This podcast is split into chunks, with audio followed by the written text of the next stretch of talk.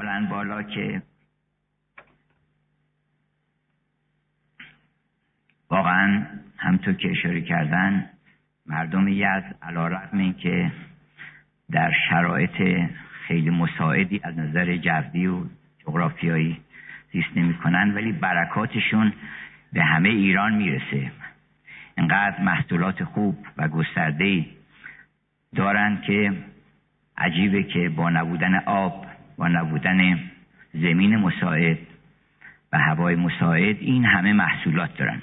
مردم خیلی پرتلاش و پرتوانی هستن و من امیدوارم که همچنان این مردم با صفا و صمیمی و صدیق و مهمان دوست در قافله تمدن ایرانی پیشرو باشن. علاوه بر اینکه یه سوابق دیرینه هم دارن که اونها رو من بعدا اگه فرصتی شد اونها رو هم اشاره می‌کنم که از این سرزمین چه چیزهای دیگری هم برخواسته. و به قول حافظ ای سبا با ساکنان شهر یزد از ما بگو که سر حق ناشناسان گوی چوگان شما. در واقع توصیه کرده که سر حق ناشناسان رو گوی چوگان کنید و در این میدان برنده بشید. در این چوگان بازی درجه اول که مبارزه دیو و انسان اما بسم الله بلند بالای ما امروز بسم الله فردوسی است که واقعا بلند بالاست در سراسر شاهنامه ادامه داره. بلکه میشه گفت که تمام شاهنامه یک گستره است از نام خدا و شرافت انسانی و مقام خرد و اوصاف الهی. فردوسی یه بیتی داره که خیلی استثنائیه که گفته که بران آفرین کافرین آفرید. چون خیلی خداوند رو ستودن به اوصاف گوناگون ولی بالاترین مرتبهش اینه که چون چیزی در عالم بالاتر از زیبایی نیست و آفرین به زیبایی تعلق می‌گیره. بنابراین خداوند کسی که آفرین رو آفریده. آفرین در ما آفریده و این اگر خورده تعمق بکنید و تفکر بکنید هیچ صفتی متعالیتر و شگفتانگیزتر از این نیست که انسان زیبایی رو می‌بینه و در شگفت میشه و ستایش می‌کنه. این مهمترین وصف خداونده که آفرین رو یعنی درک زیبایی رو آفریده. و چون خودش جمیل بوده اولین چیزی که آفریده درک زیبایی بوده. یعنی که یک کسانی فرشتگان اونقدر درک نمی‌کردن عاشق نبودن. ولی انسان رو برای همین آفریدن که درک زیبایی می‌کنه و عاشق زیبایی هست. هم درک می‌کنه هم عاشقه. به نام خداوند جان و خرد که از این برتر اندیشه بر نگذرد. خداوند نام و خداوند جای خداوند روزیده رهنمای. خداوند کیهان و گردان سپهر فروزنده ماه و ناهید و مهر. ز نام و نشان و گمان برتر است. ای برتر از خیال و قیاس و گمان و وهم که سعدی گفته همه شاعران بزرگ ما بر سر خان فردوسی نشستن. اینکه مولانا از فردوسی استفاده کرده سعدی از فردوسی استفاده کرده نظامی بر سر خان فردوسی بوده و آثار این نشستن بر خانه فردوسی هم آشکاره در اشعارشون. حالا همطوری یکی یکی که می‌خونیم جا به جا از حضور این خان نعمت فردوسی در همه جا احساس میشه. خرد گر سخن برگزیند همی همان را گزیند که بیند همی. خرد را و جان را همی سنجدو در اندیشه سخته کی گنجدو میشه گفت که اون کتاب نقادی خرد محض 600 700 صفحه از اثر کانت تقریبا در این بیت خلاصه شده که تمام تلاش کانت این است که نشون بده که خرد راه نداره به درک وجود خداوند. و چرا؟ برای اینکه خرد خودش تو ترازوه. خرد را و جان را همین سنجد او. اون گذشته اینا رو داره میسنجه تراز کم و زیاد می‌کنه این کمتر می‌کنه اون بیشتر می‌کنه. شما که تو ترازو هستی نمی‌تونید ساب ترازو رو بکشین که. می‌تونید وزن بکنین خودتون تو ترازو اون هستین خرد را و جان را همین سنجد او در اندیشه سخته کی گنجد او به هستیش باید که خستو شوی. ز گفتار بیهوده یکسو شوی تنها چیزی که ما می‌تونیم بفهمیم این که هست. اما وقتی که وارد چیست میشیم اونجا باید سکوت بکنیم. شیخ محمودم گفته که در آلاء خداوند تفکر بکنید. در ذات او و هستی او تفکر نکنید. البته نه به دلیل اینکه نمی‌تونید تفکر کنید. به دلیل اینکه احتیاجی نیست تفکر بکنید. بود در ذات حق اندیشه باطل محال عقل دان تحصیل حاصل. اصلا تحصیل حاصله. برای اینکه شما چه چیزی رو می‌خوایم به دست بیارین؟ می‌خوایم وجود رو به دست بیارین. چون خدا که ماهیت که نیست. اگر ماهیت بود یه فکرتون رو به کار مینداختین اینور می‌رفتین اونور می‌رفتین حد تعیین می‌کردین رست تعیین می‌کردین. وجوده. و ان گفت الحق ماهیته انیته به قول حاجی سبزواری. خداوند اگه بگن ماهیتش چیه همون انیتشه. یعنی اگر بگن که چیه میگیم هست. همون هستیش رو به جای ماهیتش بیان می‌کنیم. یعنی اگه بگن چیست میگیم هست. و اون هستی که در قرآن اشاره شده که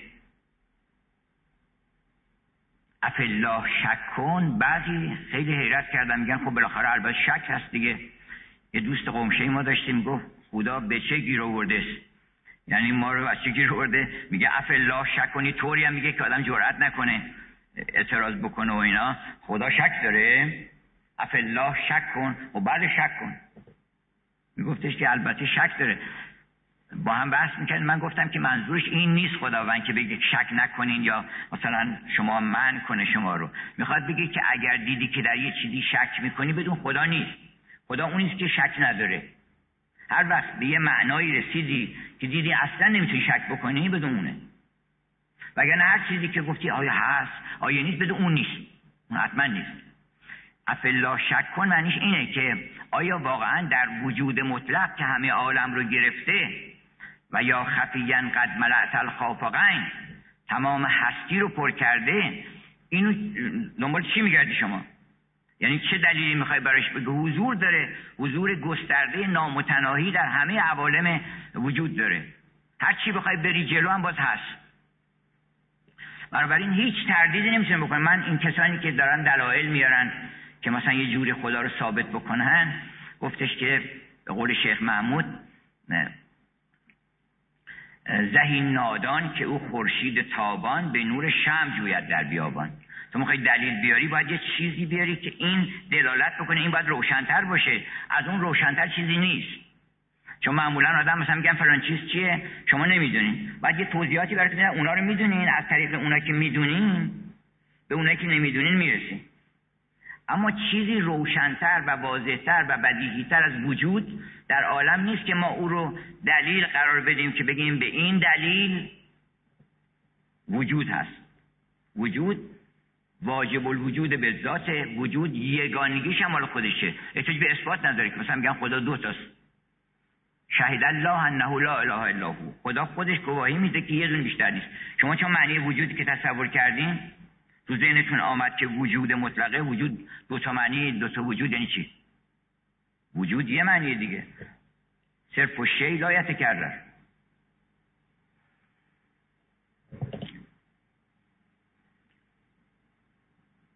حکمای فهلوی ایران باستانم مغان و زردشتیان خدا رو وجود می‌دونستند. و حاجی سبزواری گفته که الفهلویون الفهلویون الوجود و عندهم حقیقتون ذات و تشکک تعم یعنی یه حقیقت گسترده است. اون تا درجات گوناگون داره مثل خورشید مثل نور. که در خورشید هست در ماه هست در شم هست یه حقیقت گسترده است و قائل به سریان وجود در کل آفرینش بودن پهلویون و وقتی میگن نور منظورشون وجوده. این نور خورشید یه نور آرزیه به قول شیخ اشراق نور جوهری و انوار اسپه بودی اون انواری که اداره کننده جهان و سپه بود و سردار عالم هستند اون انوار از جنس وجود هستند نه از جنس ذرات و از جنس مثلا حرکت و انرژی و ماده و این چیزها از اون مقوله نیستن. فردوسی سر به همیشه سبز سرزمین ماست. درهای بهشت رو باز کرده جهان کردم از سخن چون بهشت از این بیش تخم سخن کس نکشت بناهای آباد گردد خراب ز باران و از تابش آفتاب. پیف کندم از نظم کاخی بلند که از باد و باران نیابد گردن.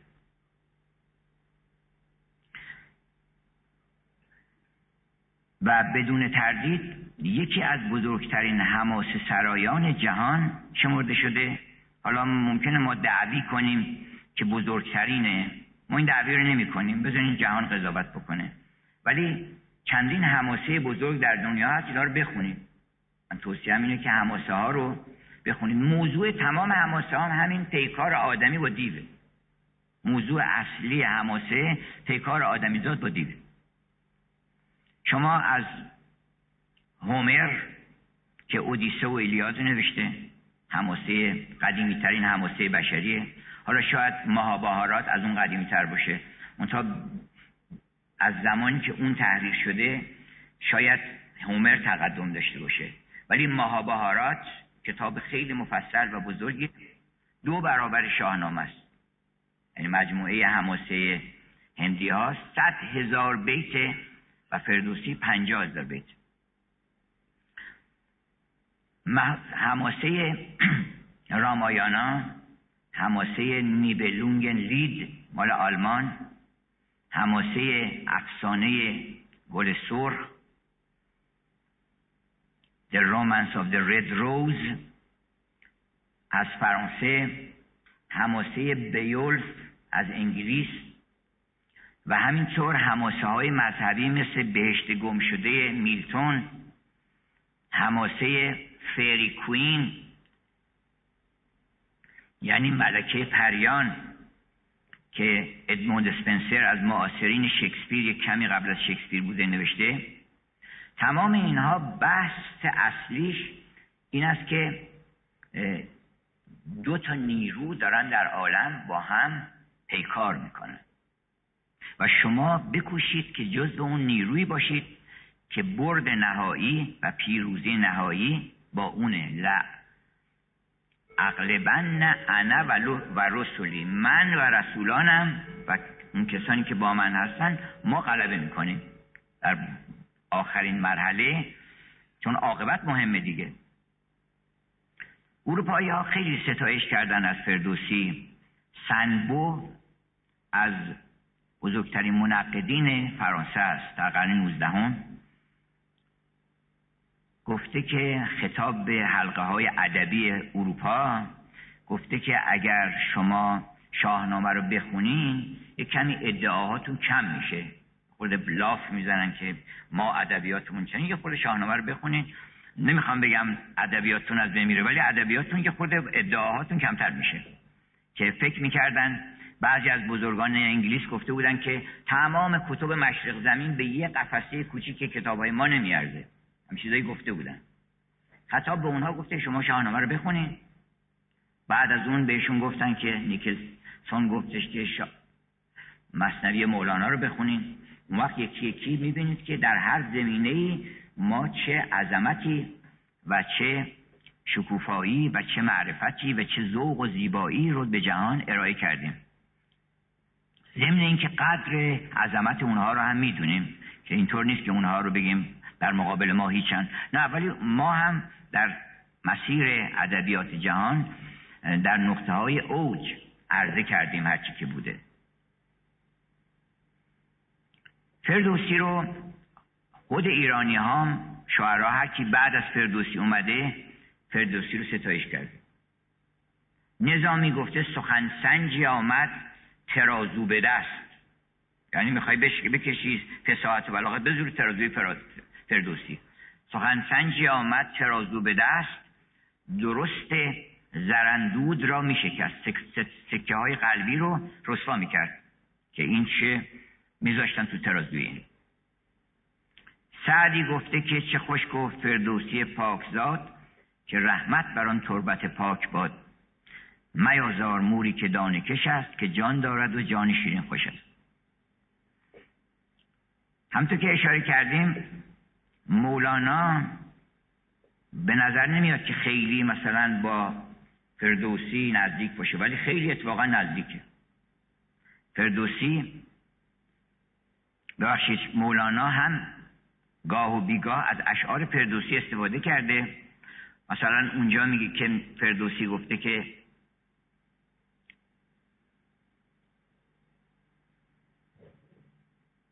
همی گفت از آن پس دریقا دریق که شد ماه رخشنده در زیر میق قریباهوی آمدم در کمند که از بند جست و مرا کرد بند.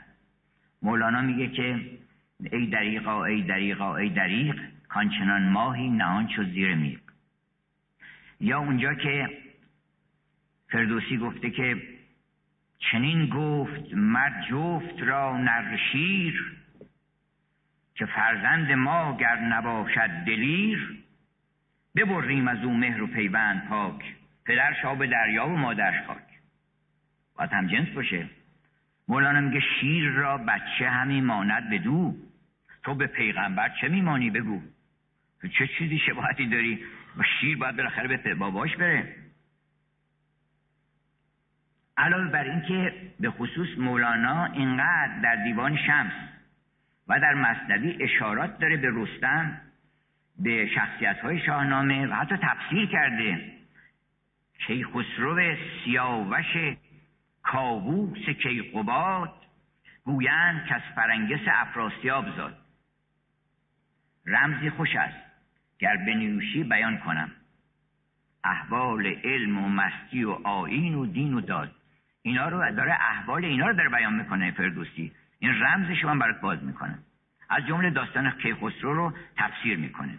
یا فرض کنید شیر خدا و رستم دستانم آرزوست. رستم دستان رو به عنوان مظهر یک انسان کامل یک عارف گذاشته بغل حضرت مولا.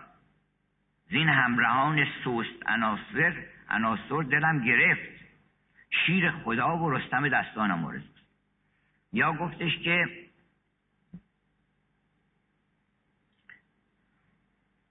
دا بانگ زدم من که دوش دل به کجا می رود؟ گفت شهنشه خموش جانب ما می رود. گفتم تو با منی دمز درون می‌زنی پس دل من از برون خیره چرا می رود؟ گفته که در, در وجود ما هستی این دل من اگه می‌خواد بیاد به دیدار تو باید بره تو وجود من. پس چرا بیرون داره میره؟ گفتم تو با منی دمز درون می‌زنی پس دل من از برون خیره چرا می رود گفت که دل آن ماست رستم دستان ماست. سوی دیار خطا بهر قضا می رود و این رستم به عنوان مظهر انسان کامل شاه ترکان فردوسی میگه که سوختم ببخشید حافظ سوختم در شاه صبر از بهر آن شمع چگل. شاه ترکان یعنی افراسیاب قافل است از حال ما. کو رستمی؟ رستم بال رستم بیاد که ما رو از این چاه چاه بیژن بیرون بیاره. اتفاقا نقطه اتصال حماسه با مصنوی یعنی عرفان همینجاست که اینا هر دوشون بحث مبارزه با دیو رو دارن مطرح می‌کنن. مبارزه با بدی رو یکی به زبان حماسه یکی به زبان تغزل و زبان حکایت و تمثیل و اخلاق و از نظر عظمت بیان واقعا فردوسی با تخت جمشید فقط میشه مقایسه کرد که اینقدر شکوهمند کلامش که صاحب چهار مقاله گفته من در تمامی عرب و عجم سخنی به این شکوه نمی‌بینم. مگر مثلا کلام الهی رو در نظر بگیریم؟ حالا این یه قطعه رو من براتون می‌خونم از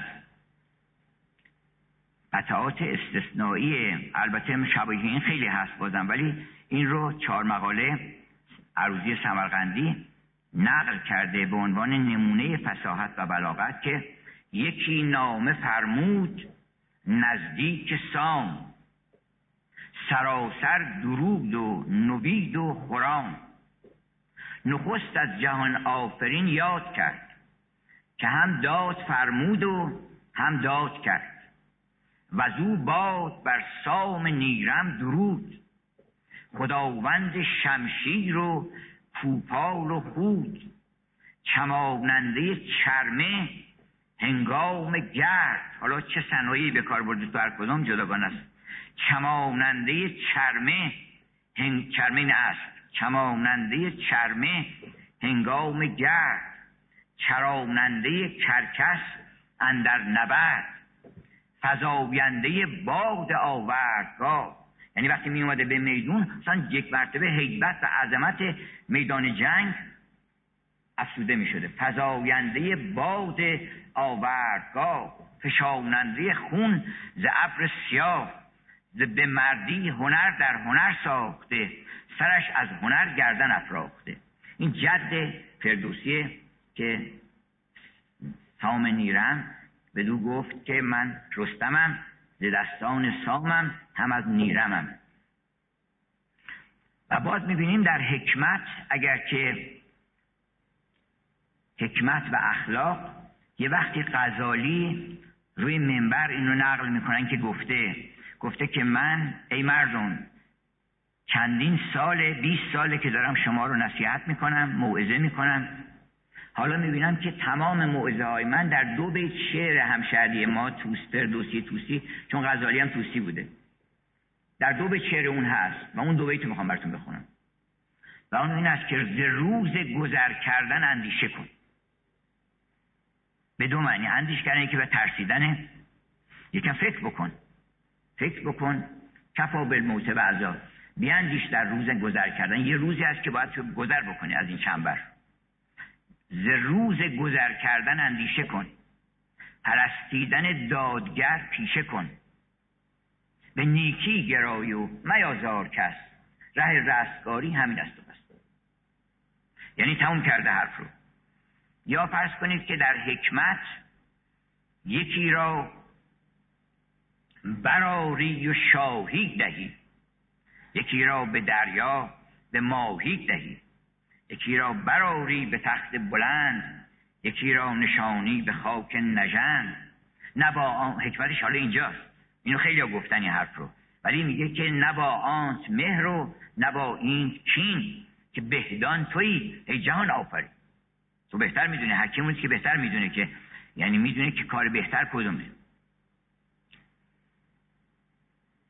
در دانش فکر نمی کنم هیچ شاعری شعری به این استحکام و به این قدرت و به این معنا گفته باشه که توانا بود هر که دانا بود.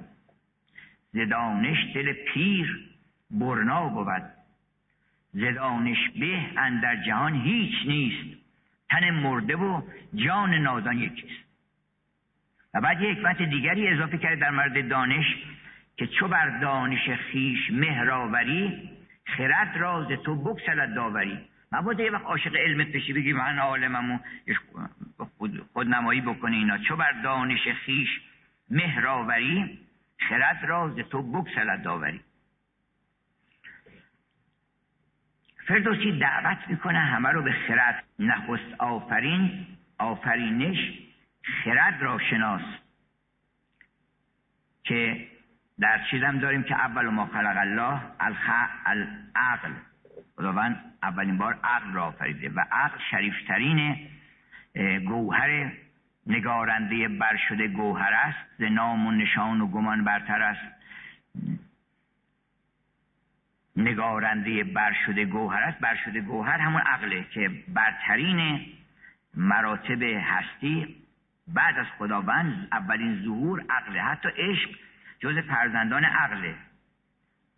عقل سه تا فرزند پیدا می‌کنه که یکیش عشق بوده یکیش حسن بوده یکیش هم حوزن بوده. این سه تا بچه های عقل هستن. عقل با نگاه های گوناگونی سه تا فرزند تولید می‌کنه. چون گاهی با نگاه فرزند تولید میشه. یه نگاهی شما می‌کنی اون از اون نگاه یه چیز تولید میشه. از یه نگاه دیگه می‌کنی چیز دیگه تولید میشه. یه نگاهی زهر تولید می‌کنه اغرب تولید می‌کنه. یه نگاهی از فرشته تولید می‌کنه. از هر نگاهی یه چیزی به دنیا میاد. هر دیداری یک نوع پیوند و ازدواجه. و از اون پیوند و ازدواج چیزی به دنیا میاد. دو نفر که همدیگر می‌بینن و یه چیزی در این به دنیا میاد چیزی در اون به دنیا میاد. اون وقت این بستگی داره که چه نگاهی چه رفتاری چه گفتاری چه ارتباطی با هم دیگه برقرار کرده باشن. خرد بهتر از هر چه ایزت داد. ستایش خرد را به از راه داد. خرد رهنمای و خرد دلگشای خرد دست گیرد به هر دو سرای. چو خواهی که یابی زهر بدرها؟ سرندر نیاری به دام بلا. به گفتار دانندگان راه جوی. برو پیش دانا. به گفتار دانندگان راه جوی دل از تیرگی ها بدین آب شوی. یا به گیتی بگرد و به هر کس بگوی. به هر دانشی چون سخن بشنوی از آموختن یک زمان نقنوی چو دیدار یابی به شاخ سخن بدانی که دانش نیاید ببن تو را از دو گیتی در مورد انسان تو را از دو گیتی برآوردن؟ به چندین میانجی بپروردن. نظام میگه دل که بر او خطبه سلطانی است اکتش جسمانی و روحانی است. ما دورگه هستیم. یه بچه دورگه که از ترکیب جسم و جان به وجود آمده دل ما که جوهر ذات ماست دل که بر او خطبه سلطانی است که گفتن سلطان آفرینشه دل که بر او خطبه سلطانی است اکدش جسمانی و روحانی است. فردوسی هم میگه تو را از دو گوهر برآوردن از دو گیتی برآوردن یکی گیتی جسم یکی گیتی و اقلیم روح. به چندین میانجی بپروردند نخستین فطرت پسین شمار توی خیشتن را به بازی مدار. و در مورد انسان حتی مولانا که خیلی بلند صحبت کرده فکر نمی کنم از این بلندتر چیزی گفته باشی که نخستین فطرت پسین شمار. یعنی تو هم اولین هستی هم آخرین هستی. اولین چیزی که اول در مقصود تو بودی چون وقتی که نهال رو میکارن درسته که اول نهال رو میکارن ولی اول گلابی بوده تو ذهن شما. اول گلابی بوده بعد گلابی ظاهرا فرزند اون شاخ است ولی اون شاخه اصلا به خاطر گلابی تولید شده. ظاهرا آن شاخ اصل میوه است. باطنا بهر سمر شد شاخ است. گر به صورت من ز آدم زادم پس به معنی جد جد افتادم. من جد آدم. دل انسان اینطوره. بنابراین گفت که نخستین فطرت پسین شمار توی خیشتن را به بازی مدار. بنابراین فردوسی از اول شاهنامه که شروع می‌کنه اول شاهنامه با فروردین شروع میشه. اولا یکی از امتیازات فرهنگ ما این که نوروزش در هیچ جای دنیا به این درجه از دقت درست مطابق با حرکت خورشید و سیر بروج دوازدهگانه ما ماها رو دو... اسم گذاشتیم. فروردین اردیبهشت خرداد تیر مرداد شهریور هر کدوم می‌خونه با حمل و سور و جوزا سرطان و اسد سنبله میزان اغرب قوس جد و دل و هوت اون دوازده با این دوازده می‌خونه. اول این میشه اول اون. اول حمل. با اولی در اروپا مثلا وقتی میگن دسام اول نیست هیچ کدومش همش از دهم شروع میشه از یازدهم شروع میشه. وقتی ما نوروز می‌گیریم یک واقعه طبیعی جغرافیایی رخ میده. یعنی زمین خورشید میتابه بر خط استوا. بعد از اینکه از زمستان اومده بالا از پایین خط استوا میاد بالا اون روزی که درست عمود میشه بر خط استوا روز نوروزه اول نوروز اولین لحظه ای که این خط عمودی میشه خط یعنی اول نوروز ماست. بنابراین آفرینش رو هم اون انسان رو با نوروز شروع می‌کنه. چو آمد به برج حمل آفتاب جهان گشت با فر و آین و تاب. کیومرد شد بر جهان کت خدای نخستین به کوهندرون ساخت جای. اول در کوه انسان در مراحل اولیه در کوه و کمر و قارها و اینها زندگی می‌کرده. بنابراین کیومرس که آدم اول هست این از کوه بیرون آمد. و بر کوه بر تخت کوه نشست. پلنگینه پوشید خود با گروه لباس هم نداشت. لباس پلنگ پلنگینه پوشید خود با گروه و براک و غذاشون اینا هم در مراحل ابتدایی بود. نبودش به گیتی یکی دشمنا مگر در نهان ریمن اهریمنا. هیچ دشمن هم نداشتن اینا فقط یه دونه دشمن داشتن. آدمی زادم وقتی خداوند خلق کرد یه دونه عدو شیطان درست کرد براش. حتی خداوند میگه که ما هر پیغمبری آفریدیم یه عدو هم براش آفریدیم. خیلی جالبه که و کذالک جعلنا لکل نبیین عدوبا ما جعل کردیم یعنی قرار دادیم برای هر پیغمبر دشمنی. چون در این تضاد هست که چیزها ظهور می‌کنه واقعیت ها ظهور می‌کنه قابلیتاش شکوفا میشه تمام استعدادها به ثمر می‌رسه. در این تضاده انسان از موقعی که شروع می‌کنه جنگ کردن با دیو شکوفا میشه.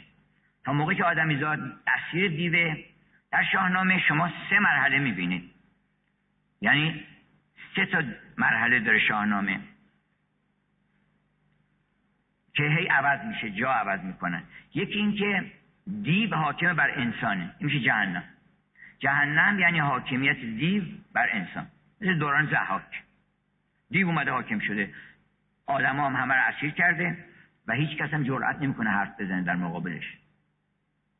تا موقعی که انسان اسیر دیوه خب دیوا سوارن نگرانی باش ندارن احترامی هم بهش نمی‌ذارن. کار ازش می‌کشن بیگاری ازش می‌کشن و آدم رو به هزار خدمت خودشون می‌گیرن. اما از اون لحظه ای که آدم از کی آدم میشه از اون موقعی که میگه نه من نمی‌خوام بنده تو باشم. از اون لحظه ای که در مقابل دیو قیام می‌کنه آدمیزاد آدمیزاد میشه. تا اون لحظه ای که غلبه بکنه. موقعی که شروع می‌کنه مبارزه کردن میشه برزخ. ما میریم در برزخ. برزخ یعنی محل مبارزه انسان با دیو که اون می‌زنه می‌زنن هم دیگر رو. و بر چیز می‌کنن؟ اسلحه میارن. این سلاح ها که آوردن پیغمبران اسلحه آوردن برای ما که تو اگه خواستی با این دیو جنگ بکنی من این شمشیر بهت میدم این سپر بهت میدم این چیزها رو بهت میدم که بتونی با این دیو مبارزه بکنی. اگه اصلا نری از خونه بیرون و اهل مبارزه نباشی اونو به دردت نمی‌خوره. بسیار از این عبادت ها این عبادت ها یک سپر و شمشیری است که برای مبارزه با دیو فرستادن. اون وقت اینو ما مثلا تو خونه بذاریم اونجا تاق سر تاقچه. یه شمشیر برای شما آوردن. اینو قاب بکنیم بذارین اونجا. هر کس این شمشیر قدیمی مال پدر بزرگ ما بوده. نمی‌دونم فلان بوده. بابا این شمشیر دادن. برای اینکه تو بیرون نیستی اومدی در زیافت خیال می‌کنی که اینجا مهمانیه. در صورتی که این عالم نبردگاه رزمگاه اینجا. باید مبارزه بکنی. اگه پاتو بذاری بیرون ما مواجه بشیم می‌فهمی که چقدر این به دردت می‌خوره. و بر چیز می‌کنن؟ اسلحه میارن این سلاح ها که آوردن پیغمبران اسلحه آوردن برای ما که تو اگه خواستی با این دیو جنگ بکنی من این شمشیر بهت میدم این سپر رو بهت میدم این چیزها رو بهت میدم که بتونی با این دیو مبارزه بکنی. اگه اصلا نری از خونه بیرون و اهل مبارزه نباشی اونو به دردت نمی‌خوره. این شمشیر دادن برای اینکه تو بیرون نیستی اومدی در زیافت خیال می‌کنی که اینجا مهمانیه. در صورتی که این عالم نبردگاه رزمگاه اینجا. باید مبارزه بکنی. اگه پاتو بذاری بیرون ما مواجه بشیم می‌فهمی که چقدر این به دردت می‌خوره. گفتن که نصرالدین رفته بود شکار خرس. بعد از شکار خرس که برگشت دوستان گفتن خب چطور بود؟ گفت خیلی عالی خیلی عالی بود اینا. گفتم خب باری کلا چند تا خرس دیدین اینا؟ گفت اصلا خرس ندیدیم. با چی چی عالی بود اینا؟ گفت اگر وسط جنگل گیر کرده بودی اصلا هم نداشتی هیچ چیز هم نداشتی میفهمیدی خرس ندیدن چقدر عالیه. خیلی عالی بود که خرس ندیدیم. اگر آدم وارد مبارزه نشه خرس نمی‌بینه دیو نمی‌بینه. از اطهار پرسیده بودن که آقا مقصودت از این خوک و خوکبانی و این داستانا که میگی اینا چیه؟ گفت پاتی که گذاشتی بیرون و خوک می‌فهمی یعنی چی. تو در خانه نفس هستی. تو بیا بیرون از اونجا اون وقت وسط دیو می‌بینی. اون وقت می‌فهمی که سپر به چه درد می‌خوره شمشیر به چه درد می‌خوره نماز به چه درد می‌خوره روزه به چه درد می‌خوره. اینا رو بگرنه که وسط مهمونی که آدم به دردش هم خوره چیزا که.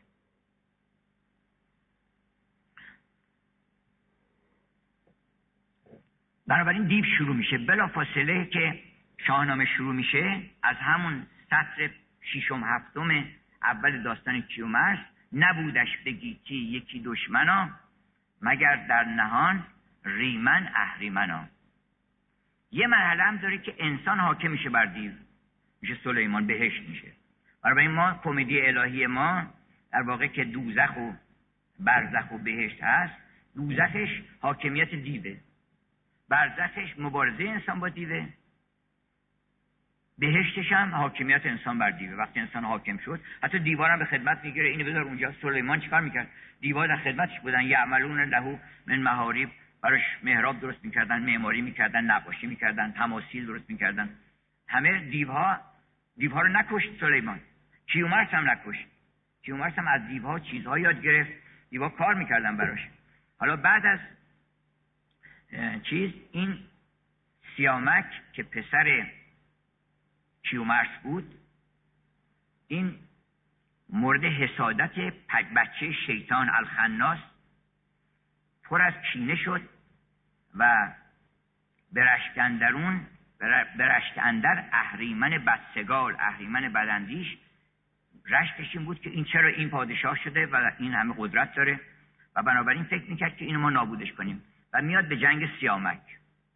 سیامک بیامد برهن تنا در آویست با پور اهریمنو ولی کار خوبی نکرد. برای اینکه برهن تن آدم با دیو در نمیفته که برهن تن با هوری پری باید باشه. با دیو آدم باید جوشن داشته باشه باید مبارزه چیز سپر داشته باشه باید مسلح باشه. بنابراین زمستان رو شما نمی‌تونید بگید که من یه تا پیران میام به جنگ زمستان. نه باید لباس گرم بپوشی. و برهنه در آمد برهنه تنا بپیچید شود که با پور اهل در آویخت با پور اهریمن و پور اهریمن بزد چنگ واژونه دیو سیاه. شود که دوتا اندر آورد بالای شاه. شاه رو سر نمون کرد. بعد هوشنگ نوه کیومرس و پسر سیامک که همه تو گفتی همه هوش و فرهنگ بود. گران مایه را نام هوشنگ بود. تو گفتی همه هوش و فرهنگ بود. این آمد به جنگ اون دیو. ولی این دفعه مسلح با قوا خیلی چیزهای دیگر هم جمع کرد. اومدن و اون دیو رو کشتن. اون دیو رو کشتن البته یه مدتی برای سیاوش سوکواری می‌کردن و اینها. تا خداوند بهشون الهام کرد که سوگواری نمی‌خواد بکنین برین دیوه رو بگیرین. چینه هم نداشته باشین. دیو رو از میدون بردارین به جای سوگواری. سوگواری نمی‌خواد برین یه کاری بکنین یک سال می‌خوای سوگواری بکنی شش سال دیگه هم با سوگواری بکنی. باید یه مبارزه بکنی با اون دیو. با اون دیو رو از میدون برداری. بنابراین هوشن که آمد سر کار یواش یواش بشر داره فردوسی توضیح میده که چطور بشر چیز یاد گرفته کامل شده با خردش با طبیعت لحظه به لحظه الهام گرفته وحی گرفته از طبیعت و آگاهتر و داناتر شده. از جمله اینکه هوشنگ وقتی که داشته با یه اجدهایی یه اجدهایی برخورد می‌کنه و این دنبال اجدها می‌کنه دنبال مار می‌کنه. مارم دیوه. یه چهره دیگر دیوه. یه سنگ بر میداره که بزنه به اون مار. سنگ اتفاقا به مار نمی‌خوره. می‌خوره به یه سنگ دیگه آتش روشن میشه. بیشه آتش می‌گیره مار میسوزه و اینها متوجه میشن که عجب آتش وجود داره. اصلا آتش رو از اینجا فردوسی چیز می‌کنه. و این نشون میده که آتش که اون روشنایی آتش سه خاصیت داره؟ یکی روشنایی یکی گرمی یکم حرکت به سمت بالا رو نشون میده آتش. شعله آتش سه تا درس به ما میده؟ یکی اینکه گرم باشید یکی اینکه روشنایی بخش باشین و یکم اینکه حرکتتون رو حرکت سمت حرکت رو نشون میده. و همجد قبله کردن اون آتش رو اینکه میگن آتش پرست بودن آتش پرست نبودن. گفتن روتون رو بکنید به طرف این پدیده طبیعت و مگویی که آتش پرستان بودن پرستنده پاکی بودن. این قبله رو آتش کردن. شما کم که روتون می‌کنین به کعبه شما سنگ پرستین یا مثلا پرده پرستین یا گل پرستین روتون به قبله می‌کنین. اون خدا پرستین منتها این روتون در این جهت می‌کنین. به یه دلیلی اینکه اینها رو در آتش می‌کردن. بی جهت فکر می‌کردن که ایران، ایرانی های باستان اینا آتش پرست بودن. هیچ کمشون آتش پرست نبودن. شما سرگذشت مغان رو که اروپایی ها به عنوان خردمندترین افراد تاریخ ازشون یاد کردن و اصلا وقتی میگن هدیه مغان یعنی بهترین هدیه ها و خردمندترین خردمندانه ترین هدیه ها رو هدیه مغان می‌گفتن بهشون. و اینکه مغان خیلی خردمند بودن و فردوسی در شرح این خردمندی رو داره میده که هوشنگ در مبارزه با چیز آدم به آتش می‌رسه به نور می‌رسه. در مبارزه با دیو. همه برکات این سنگ رو که زدی یه آتشی میگه اون تو آتش رو پیدا می‌کنی. آتش رو در این دور کردن شیطان این آتش رو پیدا می‌کنی. همان آتش آنگاه قبله نهاد دادار نیکی دهش کرد یاد. بعد از هوشنگ هوشنگ البته آهنگری هم یاد میده یواش یواش چیزای تازه یاد می‌گیرن. بعد تحمورس دیومند گرانمایه تحمورس دیوبند اون که آمد یه مرتبه دیگه همه دیوها رو اسیر کرد و و گفتش که اول که اومد بر تخت پادشاهی نشست گفتش که زهر جای کوته کنم دست دیو که من بود خواهم جهان را خدیب حالا که قرار من پادشاه بشم من دست دیو رو از هر جای کوتاه می‌کنم. هر رهبر بزرگی در عالم که بیاد دستور عمل کارش اینه که من دیوها رو میبندم فرشته ها رو میگشایم و راه خوبی رو باز می‌کنم و راه بدی رو میبندم. و بنابراین تحمورش دیو بند آمد به جای هوشنگ و بعد جمشید. نقطه اوجش جمشیده دیگه یعنی جمشید در زمان جمشید میشه حضرت سلیمان. جمشید رو بعضی گفتن اصلا همون حضرت سلیمانه. در داستان ها میگن همون جام جمشید جام جم همون چیز حضرت سلیمان آینه حضرت سلیمانه و همون جام حضرت سلیمانه که درش نگاه می‌کرده و اونم حاکم بر دیوها بوده اینم حاکم بر دیوها بوده. منتها یه فرق داره و اون که جمشید آخر سر یک بلایی سرش میاد و سلیمان نمیاد. حالا اون من توضیح میدم براتون. جمشید اولش که آمد سر کار گفتش که منم گفت یه منمی هم فردوسی اولش آورده که می‌خواد نشون بده که این به وسیله هم منم گفتنش نابود میشه. منم گفت با فرح ایزدی همم شهریاری و هم موبدی. گفت من هم پادشاهتون هستم هم رئیس مذهب و دین و آینتون هستم. منم گفت با فرح ایزدی همم شهریاری و هم موبدی. زهر جای کوته کنم دست دیو یا بدان را چنین کنم چنان کنم. و بعد یک تختی درست کرد به نام تخت تاقدیس که چه مایه در او در و گوهر نشاند نشاند. که چون خواستی دیو برداشتی ز هامون به گردون برافراشتی. سلیمان هم سوار چیز می‌شد سوار باد می‌شد. اینم یه تختی درست کرده بود که دیوها برمیداشتن میبردن به آسمان به مرتبه برش میگردونن یه مرتبه هوا برش داشت. وقتی که همه کارها درست شد و دوران طلایی اساتیر ما چون در اساتیر جهان یه دوره هستش میگن طلایی. گولدن ایج اون گولدن ایج زمان 300 سال حکومت جمشیده که مرگ نبوده. و جمشید میگه برای مردم یه جای مردم جمع می‌کنه میگه که من بیماری رو از شما دور کردم مرگ رو از شما دور کردم فقر رو از شما دور کردم. همه خوبی ها رو نعمت ها رو براتون آوردم. بنابراین مرا خان باید جهان آفرین. چو دانید ایدون که من کردم این مرا خان باید جهان آفرین. جهان هنر در جهان از من آمد پدید. چون من تاجور تخت شاهی که دید. نمی‌دونم من این کار کردم همه کام و آرامتان از من است همه پوکش و کامتان از من است. چو دانید ایدون که من کردم این مرا خوان باید جهان آفرین. منی کرد آن شاه یزدان شناس ز یزدان بپیچید و شد ناسپاس.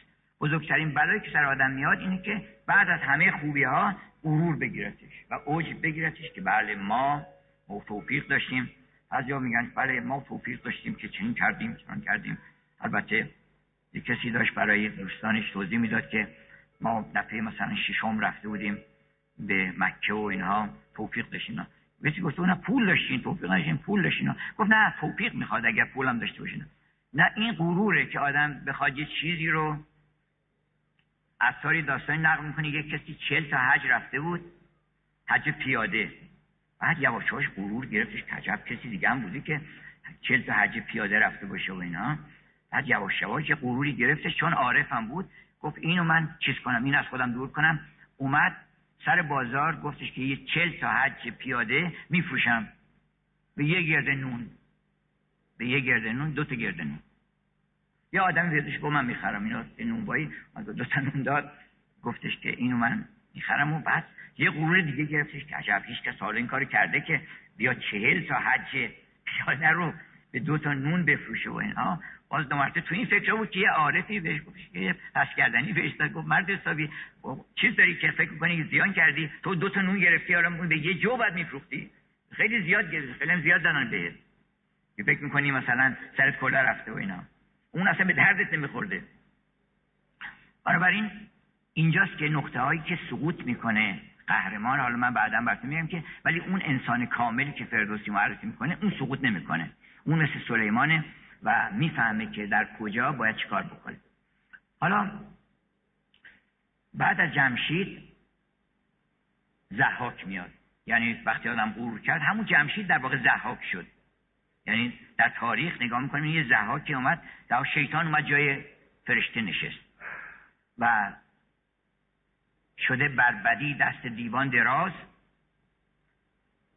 به نیکی نبودی سخن جز به راز. نشان حکومت دیو سالار اینه که خوبی ها رو باید یواشکی اظهار بکنم. ولی بدی ها کارهای بد آشکار بیان میشه. شده بربدی دست دیوان دراز. ز نیکی نبودی سخن جز به راز و هزار سال اونجوری بود بعد فریدون آمد زد تو سر این باز دو مرتبه اون آمد اون آمد. همینطور دیو آدم دیو آدم دیو آدم مبارزه است تا آخر شاهنامه. اکوان دیو بعد مد رستم بلند می‌کنه بعد رستم بعد فرار می‌کنه به صورت اسب در میاد رستم میاد وسط اسب و اکوان دیو پیدا می‌کنه بعد چه می‌کنه؟ بعد حالا داستان هفت رستم من می‌خوام براتون بگم که یه گوشه ای از مبارزه انسان با دیو در این هفت خان که در واقع هفت شهر عشق هم هست. یعنی هفت کار مهم. اروپایی ها هرکولشون که رستم باشه دوازده تا خان داره. ولی یه فرقی هست بین هفت خان رستم و دوازده خان هرکول و هفت خان اسفندیار. چون اسفندیار هم هفت خان داشته. شیر کشته اجده کشته اینا. ولی چرا مال فردوس؟ مال چیز اصلا ذکر نمی‌کنن. هفت خان اسفندیار کسی ذکر نمی‌کنه. جانم. چرا برای اینکه اسفندیار برای چی می‌خواسته که این هفت خانو طی بکنه و این اجده ها رو بکشه؟ برای اینکه می‌خواسته پادشاه بشه. می‌خواسته باباش بره کنار. به پدرش گفته بوده که تو برو کنار بذار من پادشاه بشم. پدرم گفته بوده برای اینکه اینو دورش بکنه گفته بود باید هفت کار مهم انجام بدی که بلکه تو یک از اینا کشته بشه پسره و مزاحم این نشه. بنابراین این ارزشی نداره. اون هرکول به خاطر حسادت همسر جوپیتر که می‌خواسته انتقام بگیره اومده بوده هرکول رو به این دوازده تا خان کشونده بوده. ولی رستم آمده خبر شده که کیکاووس و یارانش در واقع این سمبل نفس ناطقه ما گرفتار دیپ شدن و کور شدن. رفته یه جایی در مازندران یه کسی میاد گولش می‌زنه یه رامشگری که مازندران برآورد مازندرانی سرود که مازندران شهر ما یاد باد. همیشه بر بومش آباد باد که در بوستانش همیشه گل است. به باغ اندرون لاله و سنبل است. هوا خوشگوار و زمین پرنگار نه سرد و نه گرم و همیشه بهار. گرازنده نوازنده بلبل به باغ اندرون گرازنده آهو به راغ اندرون. گلاب از گویی به جویش روان. اینا رو میگه و دی و آذر و بهمن و فرودین همیشه پر از لاله بینی زمین. میگن که بیا برو اونجا رو بگیر. به کابوس میگن که واسم گول می‌خوره و میره اونجا و گرفتار میشه. حالا رستم خبر شده. بنابراین رستم هفت خان رو به خاطر نجات انسان ها داره طی می‌کنه. مراحل گوناگون رو داره طی می‌کنه. و کسانی هم که هفت شهر عشق رو در واقع طی می‌کنن به خاطر اینکه نهایتا خیرشون به آدم ها برسه و آدم ها رو بینا بکنن. این هفت شهر رو دارم طی می‌کنم که چشم بصیرت پیدا کنه که نور دیده عاشق ز قاف تا قاف است. چشمت می‌تونی تمام قاف تا قاف عالم رو ببینه. کور نیست اون عشق کوره یه عشق دیگه است. که نور دیده عاشق ز قاف تا قاف است. بنابراین هفت خان رستم هر خانش یه مبارزه تازه با دیوه. خان اول شیره شیرم دیوه. دیو نفس رو بهش میگن شیر. اون داستان شیر و خرگوش که بالاخره خرگوش شیر میزه توی سیچا اون شیر نفس آدمی زاده. و کشتن این کار عقل و هوش نیست شیر باطن سخره سر خرگوش نیست. گفت این شیر که من میشناسمش نظامه میگه شیریست نشسته بر گذرگاه. یه شیر نشسته اونجا خواهم که به شیر گم کنم را دارم یه جوری از کنارش رد میشم که این خبر نشه که ما داریم از اینجا عبور می‌کنیم. شیر سمبل نفس و نفس دیو نفس اماره و دیوه. بنابراین در خان اول فردوسی کشتن شیر رو میده فقط به اسبش. اسبش می‌زنه و شیر رو چیز می‌کنه. بعد که بیدار میشه ملامتش می‌کنه که چرا این کار کردی و اینا. خلاصه میگذره ازش. ولی میگه من بعد این کار نکن. چون انسان تو حریف اون شیر نیستی. در خانه دوم قحطی شده. یعنی ببخشید سالی و بیابان خشک بیابلک بارانی نمیاد. و رستم تشنه. هیچ جایی هم آب نیست. تا اینکه ناگهان یه قرم وحشی یه گوزنی میاد و چشمه چیز رو بهش نشون میده که تهمتن به سوی خود رو به سوی خدا می‌کنه که میگه که اینا رو تو داری می‌کنی. وگر نه مرا قرم وحشی چیز نیست. این قرم وحشی مرا خیش نیست. این خیشاوند من نیست که تو این را آوردی اینجا که این چشمه رو من بتونم پیدا بکنم. و خلاصه تهمتن به یزدان نیایش گرفت. جهان آفرین را ستایش گرفت. اونجا هم باز متوجه میشه که اوست که نجاتش داده از این ماجرا. در خان سوم اجدها رستم خوابیده اجدها ظاهر میشه بر اسب. اسب هی یه می‌کشه که این دفعه بیدارش بکنه اینا. به محض اینکه رستم بلند میشه اجدها غیب میشه. در خانه چهارم باز یه دیو دیگه است. در خانه پنجم اولاد رستم خوابیده یه دشتبانی میاد اونجا و میگه که آقا باشه برو از اینجا. برو اونور می‌دونم من اینجا چی دادم رستم گوشاشو می‌کنه می‌ذاره کف دستش. میره. میره اربابش خبر می‌کنه اولاد میاد و اولاد میاد میگه که تو اسم چیه؟ پادشاهت کیه؟ شاه و پناه تو کیست چه مردی؟ و شاه و پناه تو کیست؟ و نبایست این کردن اینجا گذر. برای نر دیوان پرخاش کرد که اونجا سرزمین دیو هاست و چطور جرأت کردی که همچی جایی بیای؟ اینا من الان روزگار اختیار می‌کنم. بدو گفت رستم که نام من ابر. و اسم چی؟ گفت من ابره. اگر ابر باشد به زور حجب همه نیزه و تیغ بارد. شود که آرد به بار. همه نیزه و تیر آرد به بار. و اگر که سر سران را سران در کنار آورد. همه نیزه و تیغ بار آورد. سران را سران در کنار آورد. گفت من یه همچی کسی هستم. اگر اسم من به گوشت بخوره زهرت آب میشه. و خلاصه در کمند رو میندازه و میگیرتش. وقتی میگیرتش بعد شروع می‌کنه نصیحت کردن که عیز من حالا تو به این قدرت و به این برز و بازو نبایستی که چیز می‌کردی. میومدی اینجا توی این منطقه حیفت تو جوون به پهلوان اینها بیا اینجا گرفتار اینجا می‌دونی هزار و دیویست فقط فیل داره ارجنگی و تعدادشون انقدر لشکریانشون انقدر اینا. بخندید رستم. بخندید رستم به گفتار اوی بدو گفت گر با منی راه جوی ببینی که از این یک تن پیلتن چه آید بدان نامدار انجمن گوال نشون دیدم تو بیا اینجا. یکی نعره زد در میان گروه. که گفتی بدرید دریا و اگر انسان در مقابل دیو ای بکشه منتها نه عربده صوتی عربده اقتدار که اگر در وسط بازار بعد این عربده رو بکشن دیو میاد اونجا آدم گول می‌زنه که عزیز من تو اگه این کارو بکنی اون کار بکنی اینطوری میشه. اگر اینجا این مقام رو بخوای نگه بداری اگر بخوای اینجا چنین بکنی این قصد اینا رو توصیه می‌کنه یه عربده ای بکش که هفتاد کیلومتر فرار بکنه. هرچه یک برابر که یکی نعره زد در میان گروه که گفتی بدرید دریا و کوه. برون آمد از خیمه ارجنگ دیو چه آمد؟ به گوشش از آن سان قریب وقتی آمد دیدن که نه یک کسی که تمام چیزا گذاشتن فرار کردن جنگ نکردن با رستم و گذاشتن فرار. چو دیدن دیوان بدیدن کوپال او بدرید. دلشون ز چنگال او. اولاد رو هم خیلی جالبه که نقاشا می‌دونستن که این اولاد با اینکه آدمی زاد بوده ولی دیو کشیدنش. شاخ گذاشتن و چهره قیافه قیافه دیو کشیدن. برای اینکه کسی که کارگزار دیو باشه نماینده به اصطلاح آژانس تبلیغاتی دیو باشه اون خودش دیو دیگه. این آژانس تبلیغاتی ارجنگ دیو بود و اومده بود اونجا چیز می‌کرد. رستم بهش گفتش که اگر تو و من جای دیو سفیدو نشون بدی و چیز بکنی و سرکشی نکنی و آدم خوبی بشی من پادشاهی اینجا رو که گرفتم مازندران میسپرم به دست تو. شاید که آدم خوب باشه و به جای اینکه نوکر ارجنگی باشی نوکر پروردگارت باش و خدمتگزار پروردگارت باش. بعد از اونجا میاد خانه هفتم که من دیگه خط کنم. به اینکه اونجا نقطه اوج این مبارزه است.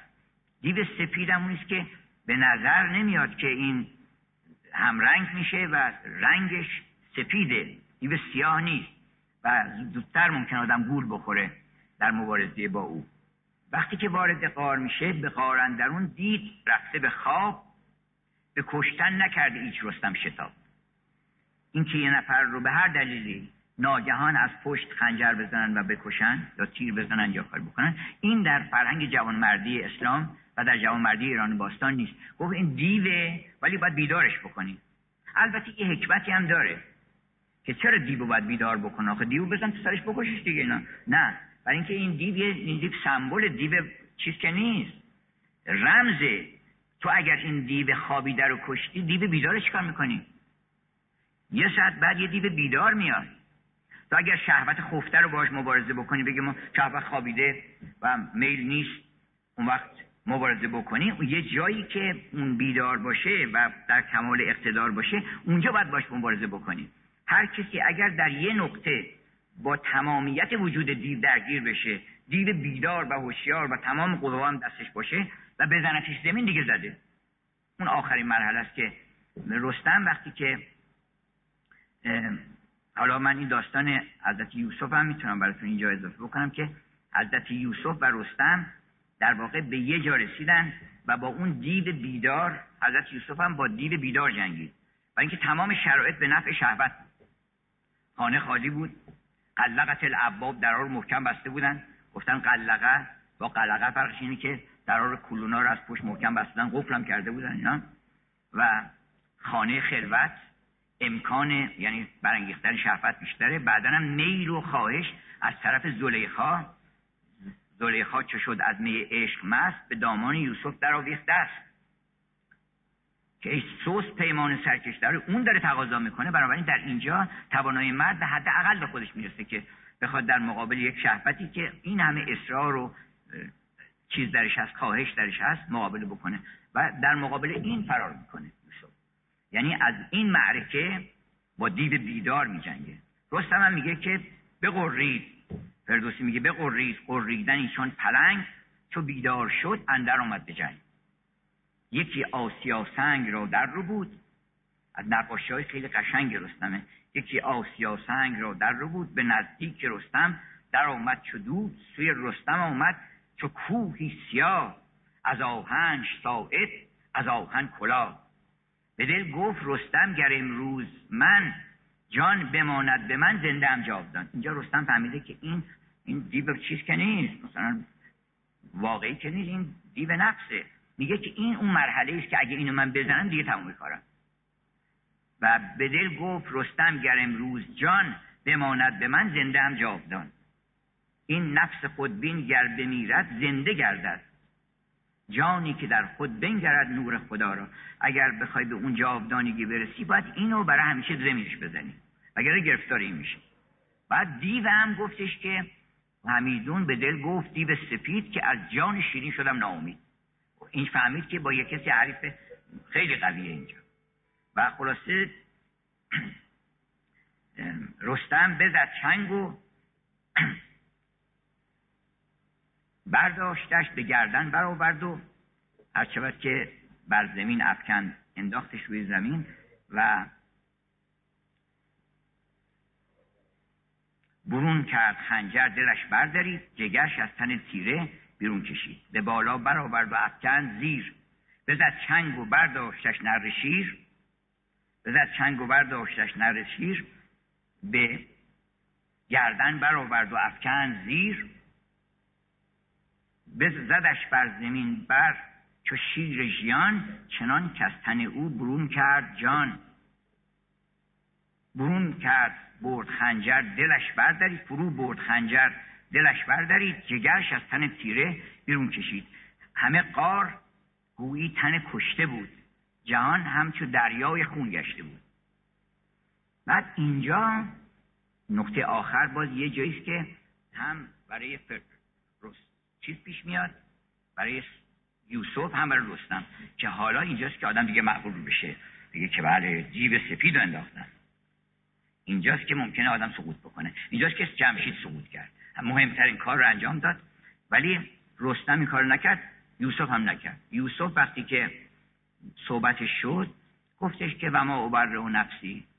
من خودم تبرئه نمی کنم کار مهمی نکم ان النفس رحمتون به سوء الا ما رحم ربی. این رحمت پروردگار بود.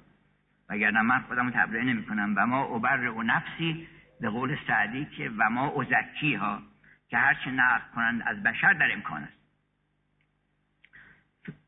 فردوسی هم اینو می‌دونسته که اینجا پهلوان چی باید بگه؟ میگه که زبهر نیایش سر و تن بشست یکی پاک جای نیایش بجست. از آن پس نهاد از پی خاک سر. چنین گفت که داور دادگر توی بندگان را هر بدتنا.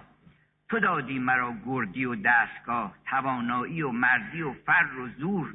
همه کامم از گردش ماه و هور تو دادی وگر نزد خود خارتر نبینم به گیتی یکی زارتر. بنابراین اینجاست که هیچ به خودش منصوب نمی‌کنه بهترین کار می‌کنه و مهمترین هماسه رو میآفرینه ولی هیچ چیزی نداره غروری و خودستایی چیزی نمی‌کنه. بنابراین این همینطور داستان رو ادامه بدین. می‌بینید که شاهنامه شما رو با دیو آشنا می‌کنه. دمونولوژیست فردوسی. اروپایی ها میگن دمونولوژیست یعنی متخصص شناخت دیوه. دیوا متخصص دارن چون بعضی نمی‌تونن بشناسن دیو وقتی می‌خوان بیان کیکاووس و گورش بزنن میگه یکی دیو دیوان جمع مجمع درست می‌کنن چون مجمع بزرگ دیوان هم هست. دیوان پاندمونیم میگن اروپایی یعنی همه دیوا جمع میشن مجمع می‌کنن. مجمع می‌کنن و بعد میگن یکی دیو باید کنون چرب دست که دانت همه راه و رسم نشست. باید روابط خوب باشه باید چیزش خوب باشه رفت چیزش چرب زبان باشه. یکی دیو باید کنون چرب دست که دانت همه راه و رسم نشست. شود جان کابوس بیره کند به دیوان بر این رنج کوتاه کند. یه همچی دیوی می‌خوایم. این دیوها رو یکی یکی مثلا اونجا که دو تا دیو تو داستان بیژن بیژن با گرگین که دارن میرن دو تا دیو هم دنبالشون را میفتن یکی دیو آز یکی دیو کین و حسادت در گرگین و یکی دین آز و حرس و طمع در بیژن. این دوتا دیوه که اون ماجرای تراژی رو تولید می‌کنه و تا موقعی که رستم این از چاه در میاره وسط چاه بهش میگه که باید کینه گرگین از دلت بیرون کنی تا بیارم بالا. اگر کینه از دلت بیرون نکنی تو چاه میمونی. ما هم همینطور هستیم. ما اگر کینه ها رو از دلمون بیرون نکنیم و کینه هر کسی فرق نمی‌کنه. کینه ما نباید داشته باشیم. حضرت مولا کینه با ابن ملجم نداشت. هیچ کینه زن در دلش هیچ گونه کدورتی نسبت به او نبود. فهم و آگاهی بود. بنابراین اگر که کینه در دل آدم باشه به بهشت نمیره. در قرآن هم هست که و نزعنا ما فی صدوره من قل ما هر قل و قش و کینه را دلشون در بعد میرن تو بهشت. اگر در نیاریم نمیرن به بهشت. بنابراین می‌بینید که شما دیوها رو یکی یکی به گون به صورتهای گوناگون به صورت آشپز در اومد برای چیز به صورت دوست در آمد نیکخواه در آمد به سان یکی نیکخواه. نصیحت اصلا یعنی نیکخواهی. وقتی که پیش انسانم آمد گفتش که و قاسمه هما قسم می‌خورن دیوا و قاسمه هما انی لکما لمن الناسین اونی که بیشتر از همه قسم می‌خوره و تأکید می‌کنه و قرآن میاره و بعد رو این قسم میده و اون قسم میده همون اونه. اذا جاءك المنافقون قالوا نشهد انك لرسول الله. چقدر تأکید داره که همانا که به تحقیق میگمان تو رسول خدا هستی و لا یشهد انک لرسوله لرسوله و و لا یشهد ان المنافقین لکذب بنابراین دیو شناسی رو از فردوسیات بگیرین و مردانگی و جوانمردی و شرافت رو که آدمیزاد نام انسان رو بایستی که یدک نکشه. به آدمی نتوان گفت ماند این حیوان مگر دراعه و دستار و نقش بیرونش. بگرد در همه اموال و ملک و هستی او که هیچ چیز نیابی حلال جز خونش. همه چیزش حرامه فقط خونشه که حلاله. یاد بگیریم از فردوسی ما اینجا کشور هماسه فردوسی هستیم و فردوسی پدر معنوی و روحانی همه ماست و ما می‌تونیم رستم باشیم که بیایم بغل حضرت مولا بشینیم. شیر خدا و رستم دستان بشیم. رستم دستان اون کسی است که در سختترین منازعات مثل شیر ایستاده اونجا و به هیچ وجه به هیچ وسیله از میدون در نمیره گول نمی‌خوره فریب نمی‌خوره. و به خاطر خدا کار می‌کنه. هیچ جا رستم بعد که ماجرا تموم میشه نمیاد. بعد دو مرتبه بگه حالا نصف پادشاهی بدیم به من نصف اینجا رو همچی بکنه هیچی نمی‌خواد از کسی. به خاطر فی سبیل الله به خاطر انسانیت داره کار می‌کنه. من امیدوارم که ما بیش از پیش با فردوسی آشنا بشیم.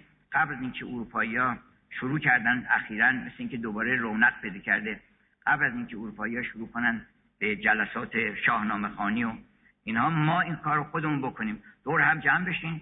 شاهنامه ها مختصرش هم هست. خلاصه شاهنامه هست خلاصه ها رو بگیرین. در حال اگر در هر روزی چهار تا پنج تا ده تا بیت از فردوسی با اون حکمتی که درش هست ما بیاموزیم آهسته آهسته آراسته میشیم به اون صفاتی که مردم وقتی با ما روبرو میشن میگن با یلی بود این.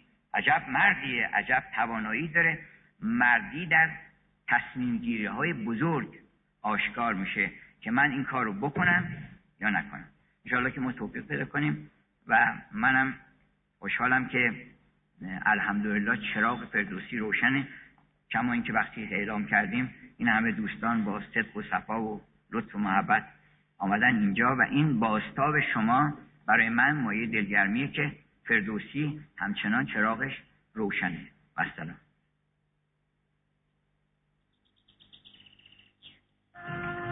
سلام بلند بالای ما رو بپذیرید.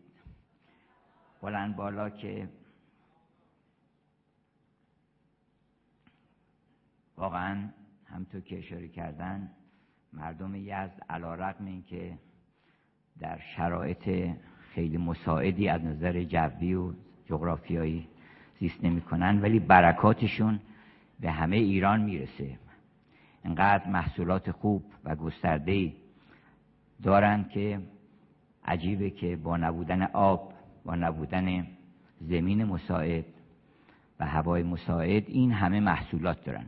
مردم خیلی پرتلاش و پرتوانی هستن و من امیدوارم که همچنان این مردم با صفا و صمیمی و صدیق و مهمان دوست در قافله تمدن ایرانی پیشرو باشن. علاوه بر اینکه یه سوابق دیرینه هم دارن که اونها رو من بعدا اگه فرصتی شد اونها رو هم اشاره می‌کنم که از این سرزمین چه چیزهای دیگری هم برخواسته. و به قول حافظ ای سبا با ساکنان شهر یزد از ما بگو که ای سر حق ناشناسان گوی چوگان شما. در واقع توصیه کرده که سر حق ناشناسان رو گوی چوگان کنید و در این میدان برنده بشید. در این چوگان بازی درجه اول که مبارزه دیو و انسان اما بسم الله بلند بالای ما امروز بسم الله فردوسی است که واقعا بلند بالاست. در سراسر شاهنامه ادامه داره. بلکه میشه گفت که تمام شاهنامه یک گستره است از نام خدا و شرافت انسانی و مقام خرد و اوصاف الهی. فردوسی یه بیتی داره که خیلی استثنائیه که گفته که بران آفرین کافرین آفرید. چون خیلی خداوند رو ستودن به اوصاف گوناگون ولی بالاترین مرتبهش اینه که چون چیزی در عالم بالاتر از زیبایی نیست و آفرین به زیبایی تعلق می‌گیره. بنابراین خداوند کسی که آفرین را آفریده. آفرین در ما آفریده و این اگر یه خورده تعمق بکنید و تفکر بکنید هیچ صفتی متعالیتر و شگفتانگیزتر از این نیست که انسان زیبایی رو می‌بینه و در شگفت میشه و ستایش می‌کنه. این مهمترین وصف خداونده که آفرین رو یعنی درک زیبایی رو آفریده. و چون خودش جمیل بوده اولین چیزی که آفریده درک زیبایی بوده. یعنی که یک کسانی فرشتگان اونقدر درک نمی‌کردن عاشق نبودن. ولی انسان رو برای همین آفریدن که درک زیبایی می‌کنه و عاشق زیبایی هست. هم درک می‌کنه هم عاشقه. به نام خداوند جان و خرد که از این برتر اندیشه بر نگذرد. خداوند نام و خداوند جای خداوند روزیده رهنمای. خداوند کیهان و گردان سپهر فروزنده ماه و ناهید و مهر. ز نام و نشان و گمان برتر است. ای برتر از خیال و قیاس و گمان و وهم که سعدی گفته همه شاعران بزرگ ما بر سر خان فردوسی نشستن. اینکه مولانا از فردوسی استفاده کرده سعدی از فردوسی استفاده کرده نظامی بر سر خان فردوسی بوده و آثار این نشستن بر خان فردوسی هم آشکاره در اشعارشون. حالا همینطوری یکی یکی که می‌خونیم جا به جا از حضور این خان نعمت فردوسی در همه جا احساس میشه. خرد گر سخن برگزیند همی همان را گزیند که بیند همی. خرد را و جان را همی سنجد او در اندیشه سخته کی گنجد میشه گفت که اون کتاب نقادی خرد محض 600 700 صفحه از اثر کانت تقریبا در این بیت خلاصه شده که تمام تلاش کانت این است که نشون بده که خرد راه نداره به درک وجود خداوند. و چرا؟ بر اینکه خرد خودش تو ترازوه. خرد را و جان را همین سنجد او. اون گذشته اینا رو داره میسنجه تراز کم و زیاد می‌کنه این کمتر می‌کنه اون بیشتر می‌کنه. شما که تو ترازو هستین نمی‌تونید ساب ترازو رو بکشین که. نمی‌تونید وزن بکنین. خودتون تو ترازو اون هستین خرد را و جان را همین سنجد او در اندیشه سخته کی گنجد او به هستیش باید که خستو شوی ز گفتار بیهوده یک سو شوی. تنها چیزی که ما می‌تونیم بفهمیم این که هست اما وقتی که وارد چیست میشیم اونجا باید سکوت بکنیم. شیخ محمودم گفته که در آلاء خداوند تفکر بکنید. در ذات او و هستی او تفکر نکنید. البته نه به دلیل اینکه نمی‌تونید تفکر کنید به دلیل اینکه احتیاجی نیست تفکر بکنید. بود در ذات حق اندیشه باطل محال عقل دان تحصیل حاصل. اصلا تحصیل حاصله. برای اینکه شما چه چیزی رو می‌خوایم به دست بیارید می‌خوایم وجود رو به دست بیارید چون خدا که ماهیت که نیست. اگر ماهیت بود یه فکرتون رو به کار مینداختین اینور می‌رفتین اونور می‌رفتین حد تعیین می‌کردین رست تعیین می‌کردین. وجوده. و ان. گفت الحق ماهیته انیته به قول حاجی سبزواری خداوند اگه بگن ماهیتش چیه همون انیتشه. یعنی اگر بگن که چیه میگیم هست. همون هستیش رو به جای ماهیتش بیان می‌کنیم. یعنی اگه بگن چیست میگیم هست. و اون هستی که در قرآن اشاره شده که افالله شک کن بعضی خیلی حیرت کردن میگن خب بالاخره البته شک هست دیگه. یه دوست قمشه ما داشتیم گفت خدا به چه گیر آورده یعنی ما رو از چه گیر آورده؟ میگه افالله شک کنی طوری هم میگه که آدم جرأت نکنه اعتراض بکنه و اینا. خدا شک داره. افالله شک کن و بعد شک کن. میگفتش که البته شک داره. با هم بحث می‌کنن من گفتم که منظورش این نیست خداوند که بگه شک نکنین یا مثلا شما من کنه شما رو. می‌خواد بگه که اگر دیدی که در یه چیزی شک می‌کنی بدون خدا نیست. خدا اون که شک نداره. هر وقت به یه معنایی رسیدی که دیدی اصلا نمی‌تونی شک بکنی بدون اونه. وگرنه هر چیزی که گفتی آیا هست آیا نیست بدون اون نیست. حتما نیست. افلا شک کن معنیش اینه که آیا واقعا در وجود مطلق که همه عالم رو گرفته و یا خفیان قد ملعت الخافقین تمام هستی رو پر کرده اینو دنبال چی میگردی شما؟ یعنی چه دلیلی می‌خوای براش بگه حضور داره حضور گسترده نامتناهی در همه عوالم وجود داره. هر چی بخوای بری جلو هم باز هست. بنابراین هیچ تردیدی نمی‌تونه بکنه من این کسانی که دارن دلایل میارن که مثلا یه جوری خدا رو ثابت بکنن گفتش که به قول شیخ محمود زهی نادان که او خورشید تابان به نور شم جوید در بیابان. تو می‌خوای دلیل بیاری باید یه چیزی بیاری که این دلالت بکنه این باید روشنتر باشه. از اون روشنتر چیزی نیست. چون معمولا آدم مثلا میگن فلان چیز چیه؟ شما نمی‌دونین. بعد یه توضیحاتی براتون میدن اونا رو می‌دونین. از طریق اونا که می‌دونین به اونایی که نمی‌دونین می‌رسین. اما چیزی روشنتر و واضحتر و بدیهیتر از وجود در عالم نیست که ما او رو دلیل قرار بدیم که بگیم به این دلیل وجود هست. وجود واجب الوجود به ذات وجود یگانگیش هم مال خودشه. احتیاج به اثبات نداره که مثلا میگن خدا دو تاست شهید الله انه لا اله الا هو. خدا خودش گواهی میده که یه دون بیشتر نیست. شما چون معنی وجودی که تصور کردین تو ذهنتون آمد که وجود مطلقه وجود دو تا معنی دو تا وجود یعنی چی؟ وجود یه معنی دیگه.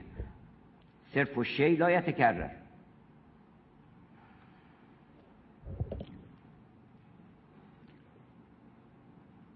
حکمای پهلوی ایران باستانم مغان و زردشتیان خدا رو وجود می‌دونستند و حاجی سبزواری گفته که الفهلویون الفهلویون الوجود و عندهم حقیقتون ذات و تشکک تعم یعنی یه حقیقت گسترده است. تا درجات گوناگون داره مثل خورشید مثل نور که در خورشید هست در ماه هست در شم هست. یه حقیقت گسترده است و قائل به سریان وجود در کل آفرینش بودن پهلویون. و وقتی میگن نور منظورشون وجوده. این نور خورشید یه نور آرزیه به قول شیخ اشراق. نور جوهری و انوار اسپهبودی اون انواری که اداره کننده جهان و سپه بود و سردار عالم هستند اون انوار از جنس وجود هستند نه از جنس ذرات و از جنس مثلا حرکت و انرژی و ماده و این چیزها از اون مقوله نیستن. فردوسی سر همیشه سبز سرزمین ماست.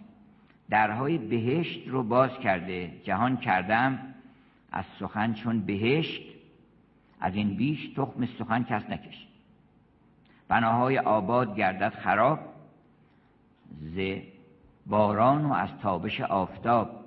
پیفکندم از نظم کاخی بلند که از باد و باران نیابد گزند.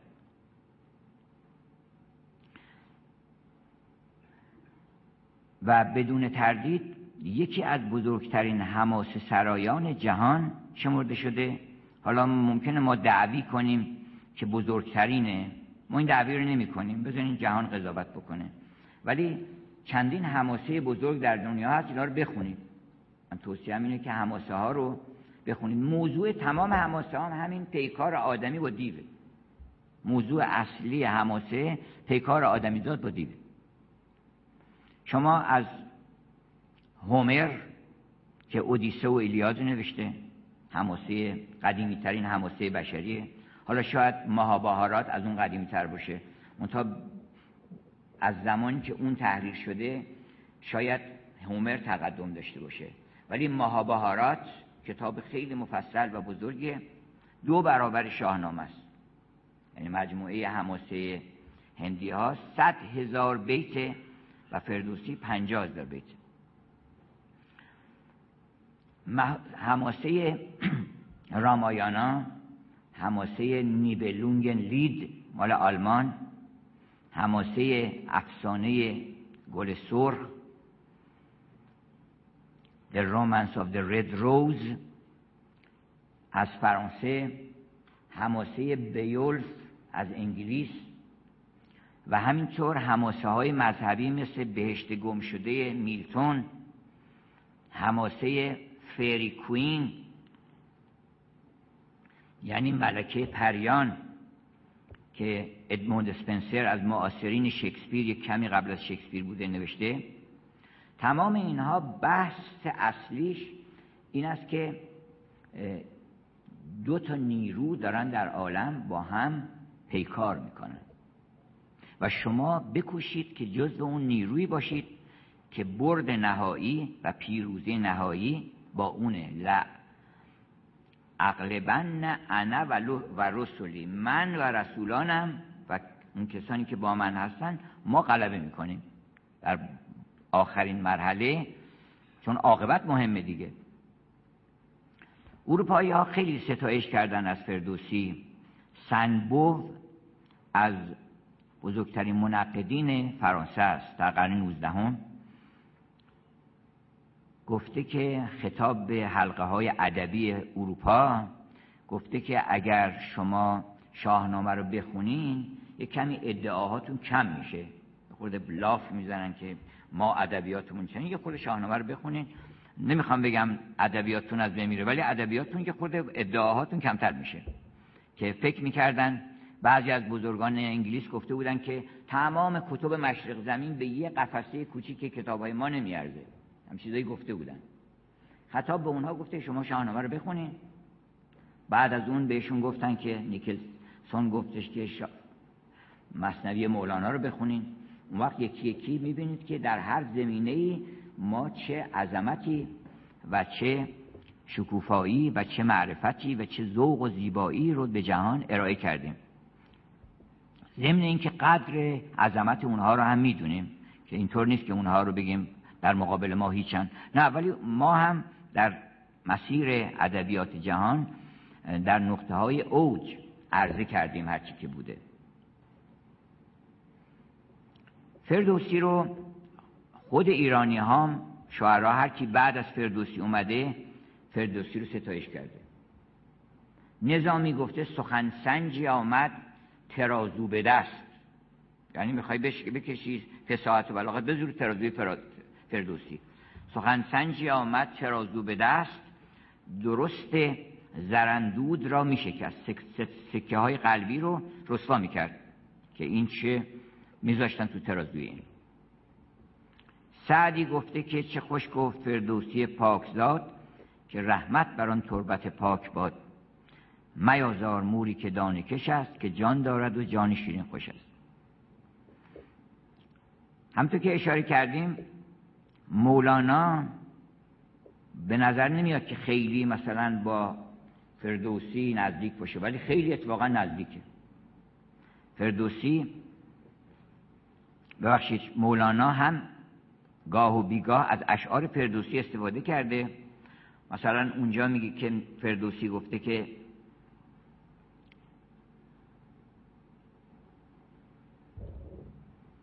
همی گفت از آن پس دریقا دریق که شد ماه رخشنده در زیر میق قریباهوی آمدم در کمند که از بند جست و مرا کرد بند. مولانا میگه که ای دریقا ای دریقا ای دریق کانچنان ماهی نهان شد زیر میق یا اونجا که فردوسی گفته که چنین گفت مرد جفت را نر شیر که فرزند ما گر نباشد دلیر ببریم از او مهر و پیوند پاک پدرش آب دریا و مادرش خاک. باید هم جنس باشه. مولانا میگه شیر را بچه همی ماند به دو تو به پیغمبر چه میمانی بگو؟ تو چه چیزی شباهتی داری؟ با شیر باید بالاخره به باباش بره. علاوه بر اینکه به خصوص مولانا اینقدر در دیوان شمس و در مصنوی اشارات داره به رستم به شخصیت های شاهنامه و حتی تفسیر کرده. کیخسرو سیاوش کاووس کیقباد گویند که از فرنگس افراسیاب زاد. رمزی خوش است. گر بنیوشی بیان کنم. احوال علم و مستی و آین و دین و داد.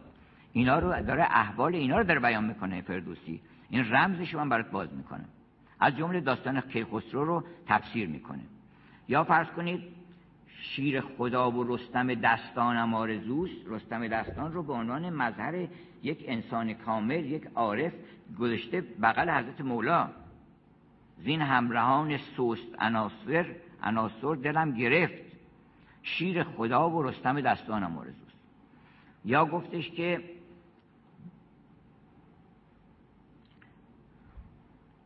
دا بانگ زدم من که دوش دل به کجا می رود گفت شهنشه خموش جانب ما می رود گفتم تو با منی دمز درون می‌زنی پس دل من از برون خیره چرا می رود گفته که در, در وجود ما هستی این دل من اگه می‌خواد بیاد به دیدار تو باید بره تو وجود من.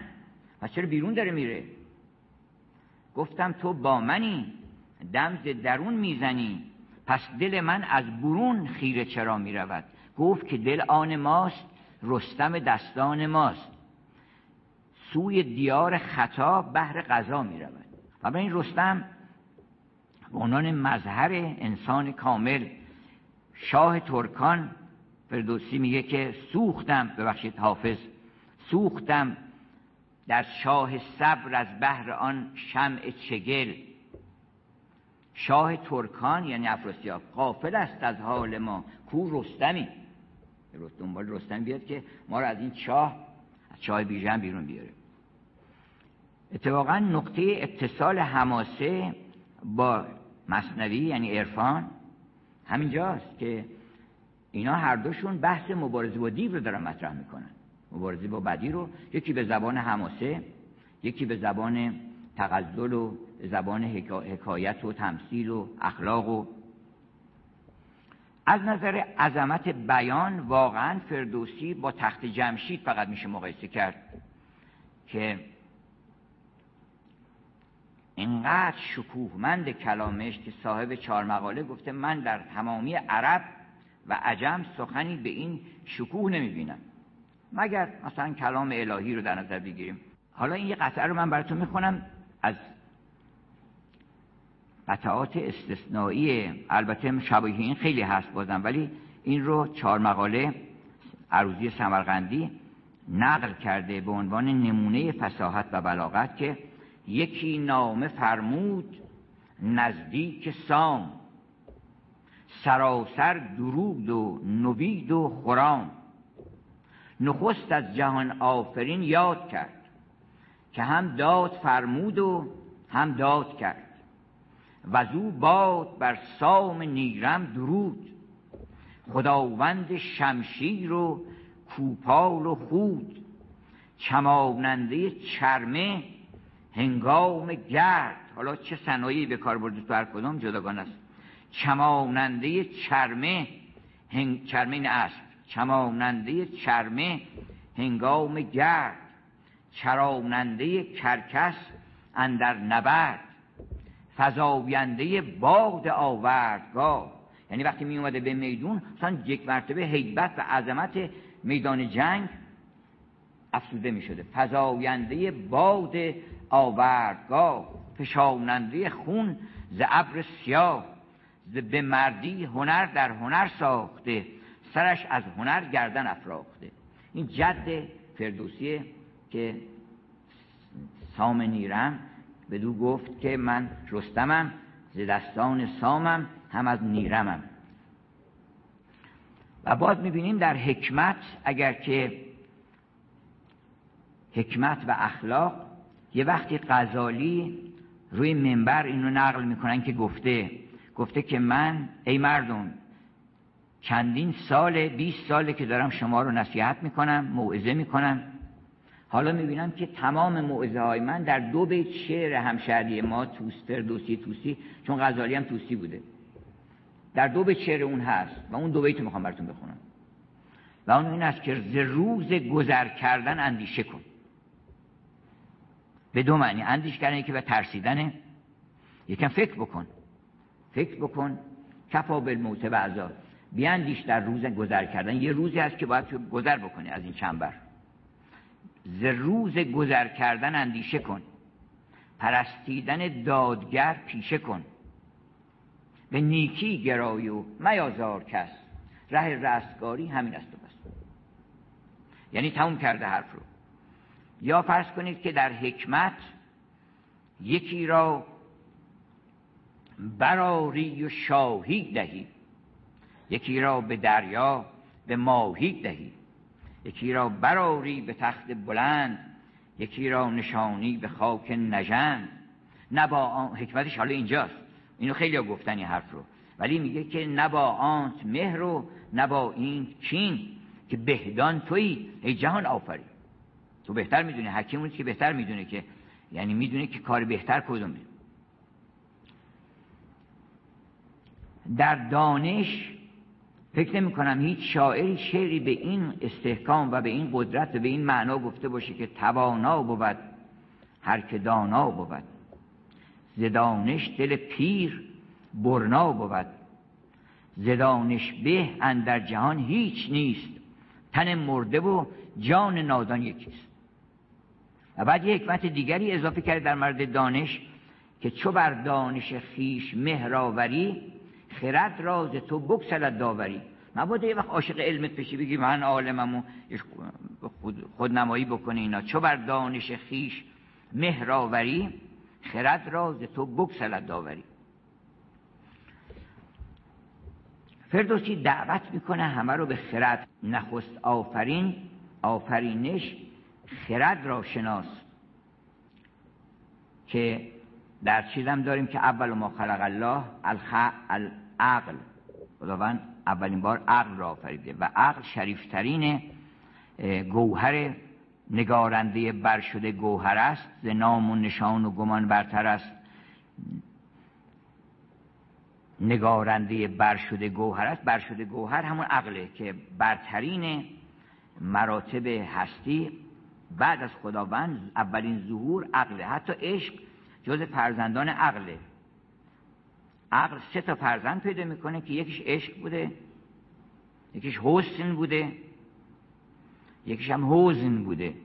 این سه تا بچه های عقل هستن. عقل با نگاه های گوناگونی سه تا فرزند تولید می‌کنه. چون گاهی با نگاه فرزند تولید میشه.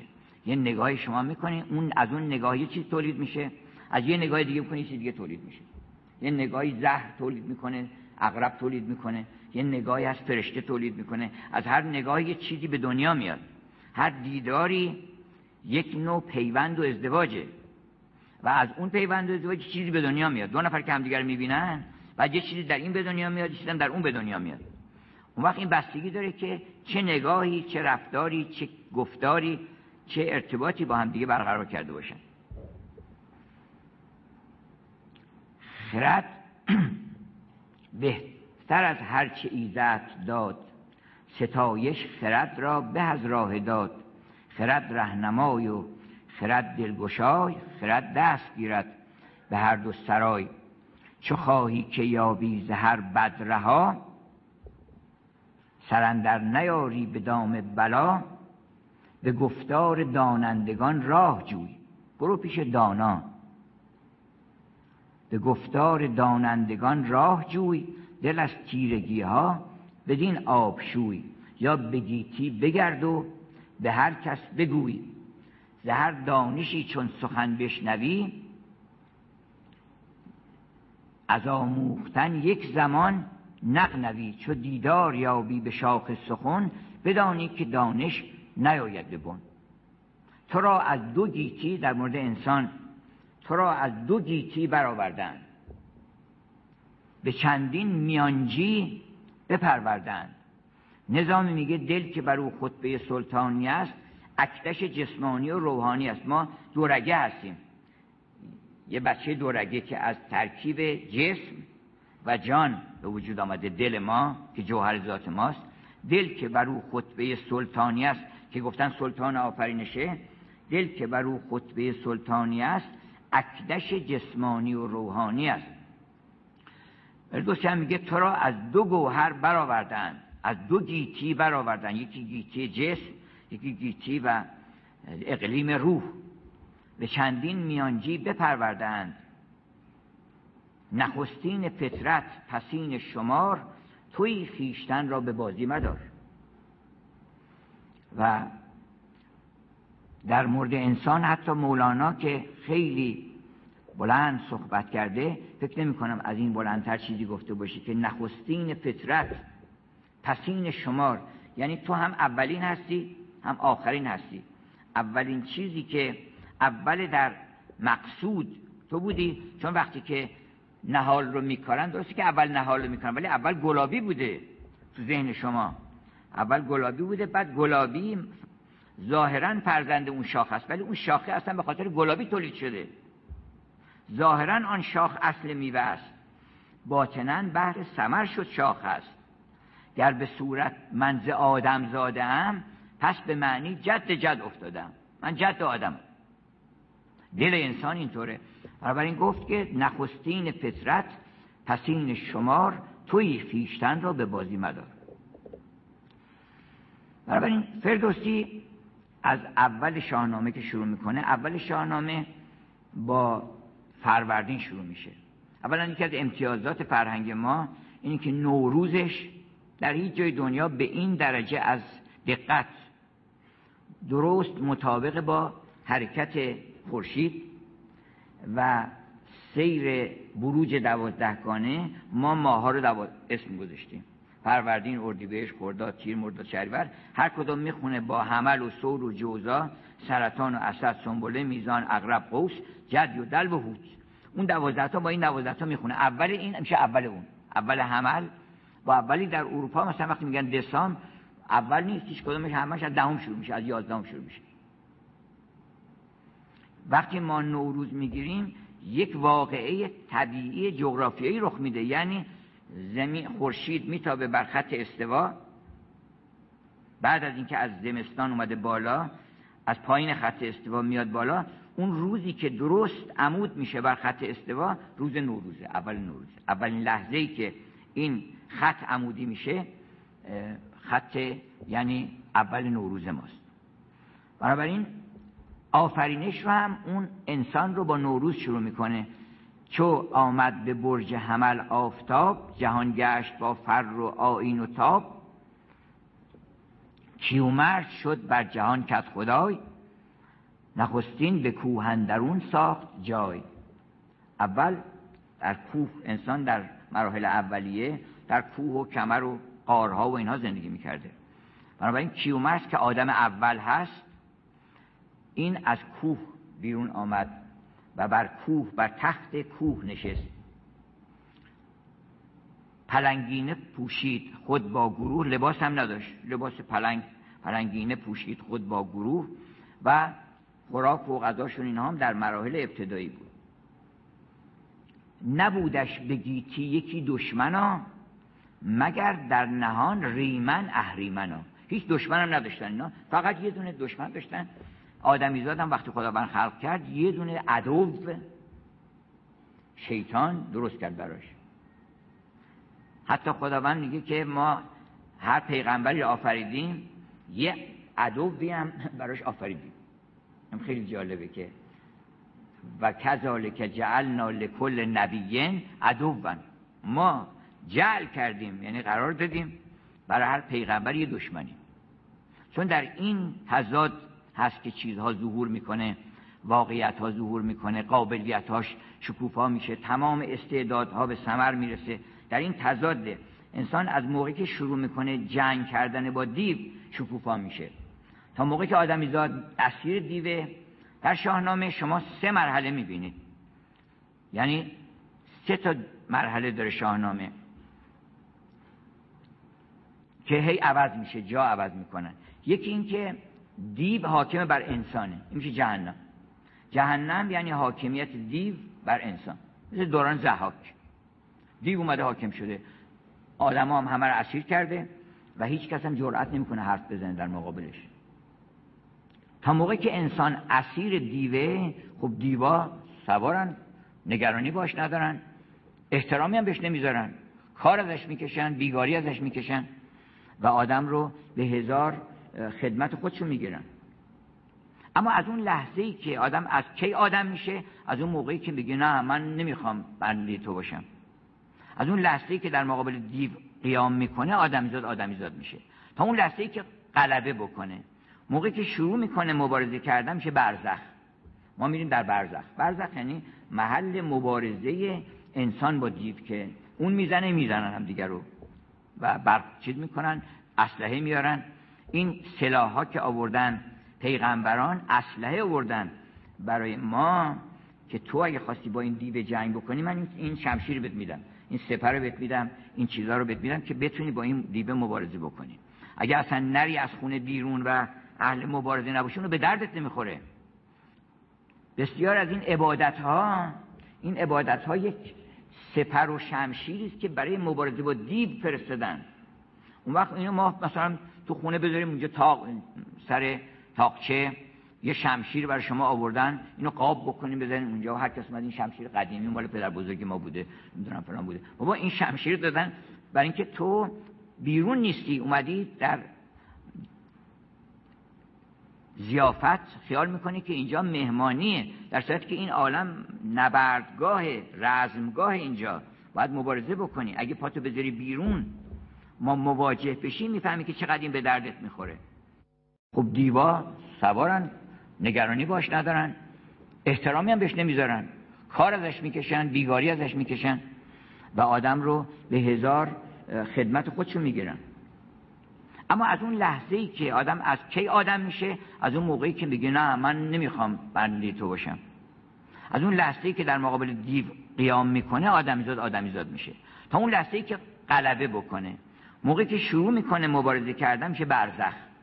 ما میریم در برزخ. برزخ یعنی محل مبارزه انسان با دیو که اون می‌زنه می‌زنن هم دیگر رو. و بر چیز می‌کنن اسلحه میارن این سلاح ها که آوردن پیغمبران اسلحه آوردن برای ما که تو اگه خواستی با این دیو جنگ بکنی من این شمشیر بهت میدم این سپر رو بهت میدم این چیزها رو بهت میدم که بتونی با این دیو مبارزه بکنی. اگه اصلا نری از خونه بیرون و اهل مبارزه نباشی اونو به دردت نمی‌خوره. بسیار از این عبادت ها این عبادت ها یک سپر و شمشیری است که برای مبارزه با دیو فرستادن. اون وقت اینو ما مثلا تو خونه بذاریم اونجا تاق سر تاقچه یه شمشیر برای شما آوردن اینو قاب بکنیم بزنین اونجا و هر کس این شمشیر قدیمی مال پدر بزرگ ما بوده نمی‌دونم فلان بوده. بابا این شمشیر دادن برای اینکه تو بیرون نیستی اومدی در زیافت خیال می‌کنی که اینجا مهمانیه در صورتی که این عالم نبردگاه رزمگاه اینجا. باید مبارزه بکنی. اگه پاتو بذاری بیرون ما مواجه بشیم می‌فهمی که چقدر این به دردت می‌خوره. گفتن که نصرالدین رفته بود شکار خرس. بعد از شکار خرس که برگشت دوستان گفتن خب چطور بود؟ گفت خیلی عالی خیلی عالی بود اینا. گفتن خب باری کلا چند تا خرس دیدین اینا؟ گفت خرس ندیدیم. با چی چی عالی بود اینا؟ گفت اگر وسط جنگل گیر کرده بودی اصلا هم نداشتی هیچ چیز هم نداشتی میفهمیدی خرس ندیدن چقدر عالیه. خیلی عالی بود که خرس ندیدیم. اگر آدم وارد مبارزه نشه خرس نمی‌بینه دیو نمی‌بینه. از عطار پرسیده بودن که آقا مقصودت از این خوک و خوکبانی و این داستانایی که میگی اینا چیه؟ گفت پا که گذاشتی بیرون و خوک می‌فهمی چی. تو در خانه نفس هستی. تو بیا بیرون از اونجا اون وقت وسط دیو می‌بینی. اون وقت می‌فهمی که سپر به چه درد می‌خوره شمشیر به چه درد می‌خوره نماز به چه درد می‌خوره روزه به چه درد می‌خوره. اینا رو وگرنه که وسط مهمونی که آدم به دردش نمی‌خوره این چیزا که.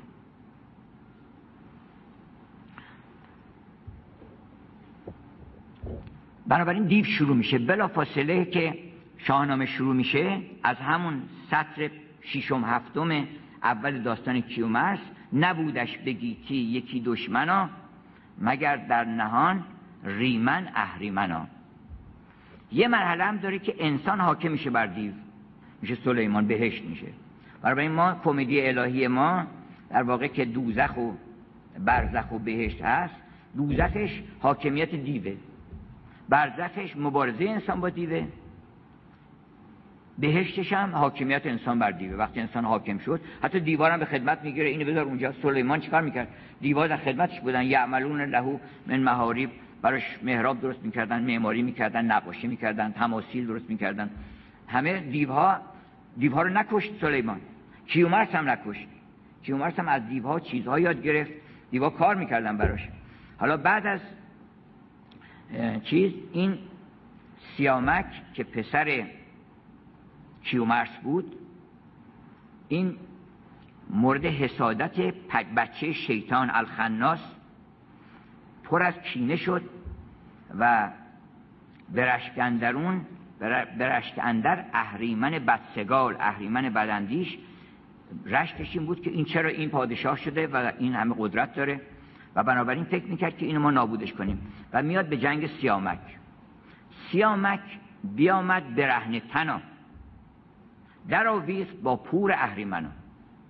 ولی کار خوبی نکرد. برای اینکه برهنه تن آدم با دیو در نمیفته که برهنه تن با هوری پری باید باشه. با دیو آدم باید جوشن داشته باشه باید مبارزه چیز سپر داشته باشه باید مسلح باشه.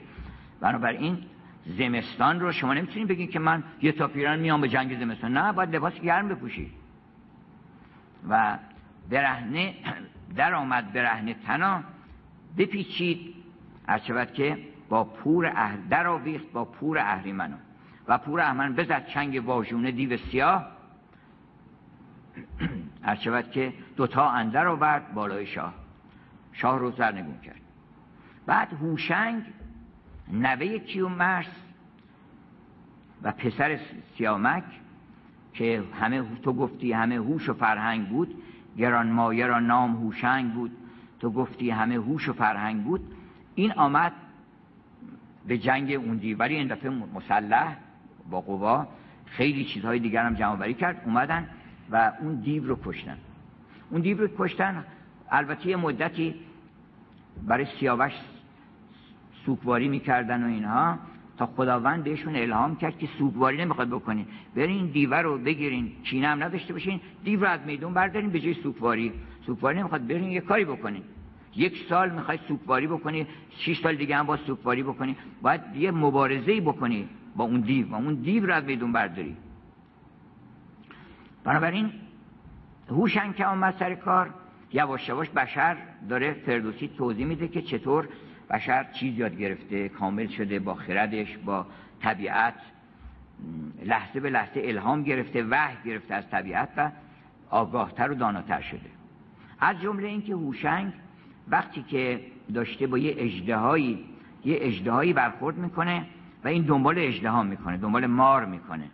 مارم دیوه یه چهره دیگر دیوه. یه سنگ بر میداره که بزنه به اون مار. سنگ اتفاقا به مار نمی‌خوره می‌خوره به یه سنگ دیگه آتش روشن میشه. بیشه آتش می‌گیره مار میسوزه و اینها متوجه میشن که عجب آتش وجود داره. اصلا آتش رو از اینجا فردوسی چیز می‌کنه.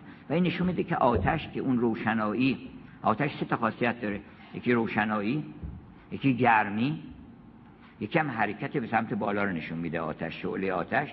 سه تا درس به ما میده. یکی اینکه گرم باشید یکی اینکه روشنایی بخش باشین و یکم این که حرکتتون رو حرکت سمت حرکت رو نشون میده. و همجد قبله کردن اون آتش رو این که میگن آتش پرست بودن آتش پرست نبودن. گفتن روتون رو بکنید به طرف این پدیده طبیعت و مگویی که آتش پرستان بودن پرستنده پاکیزدان بودن. این قبله رو آتش کردن. شما کم که روتون می‌کنید به کعبه شما سنگ پرستین؟ یا مثلا پرده پرستین یا گل پرستین؟ روتون به قبله می‌کنین. اون خدا پرستین. منتها این روتون رو در این جهت می‌کنین. به یه دلیلی اینکه اینها رو در آتش می‌کردن. بی جهت فکر می‌کردن که ایران، ایرانی های باستان اینا آتش پرست بودن. هیچ کمشون آتش پرست نبودن. شما سرگذشت مغان رو که اروپایی ها به عنوان خردمندترین افراد تاریخ ازشون یاد کردن و اصلا وقتی میگن هدیه مغان یعنی بهترین هدیه ها و خردمندترین خردمندانه ترین هدیه ها رو هدیه مغان می‌گفتن بهشون. برای اینکه مغان خیلی خردمند بودن و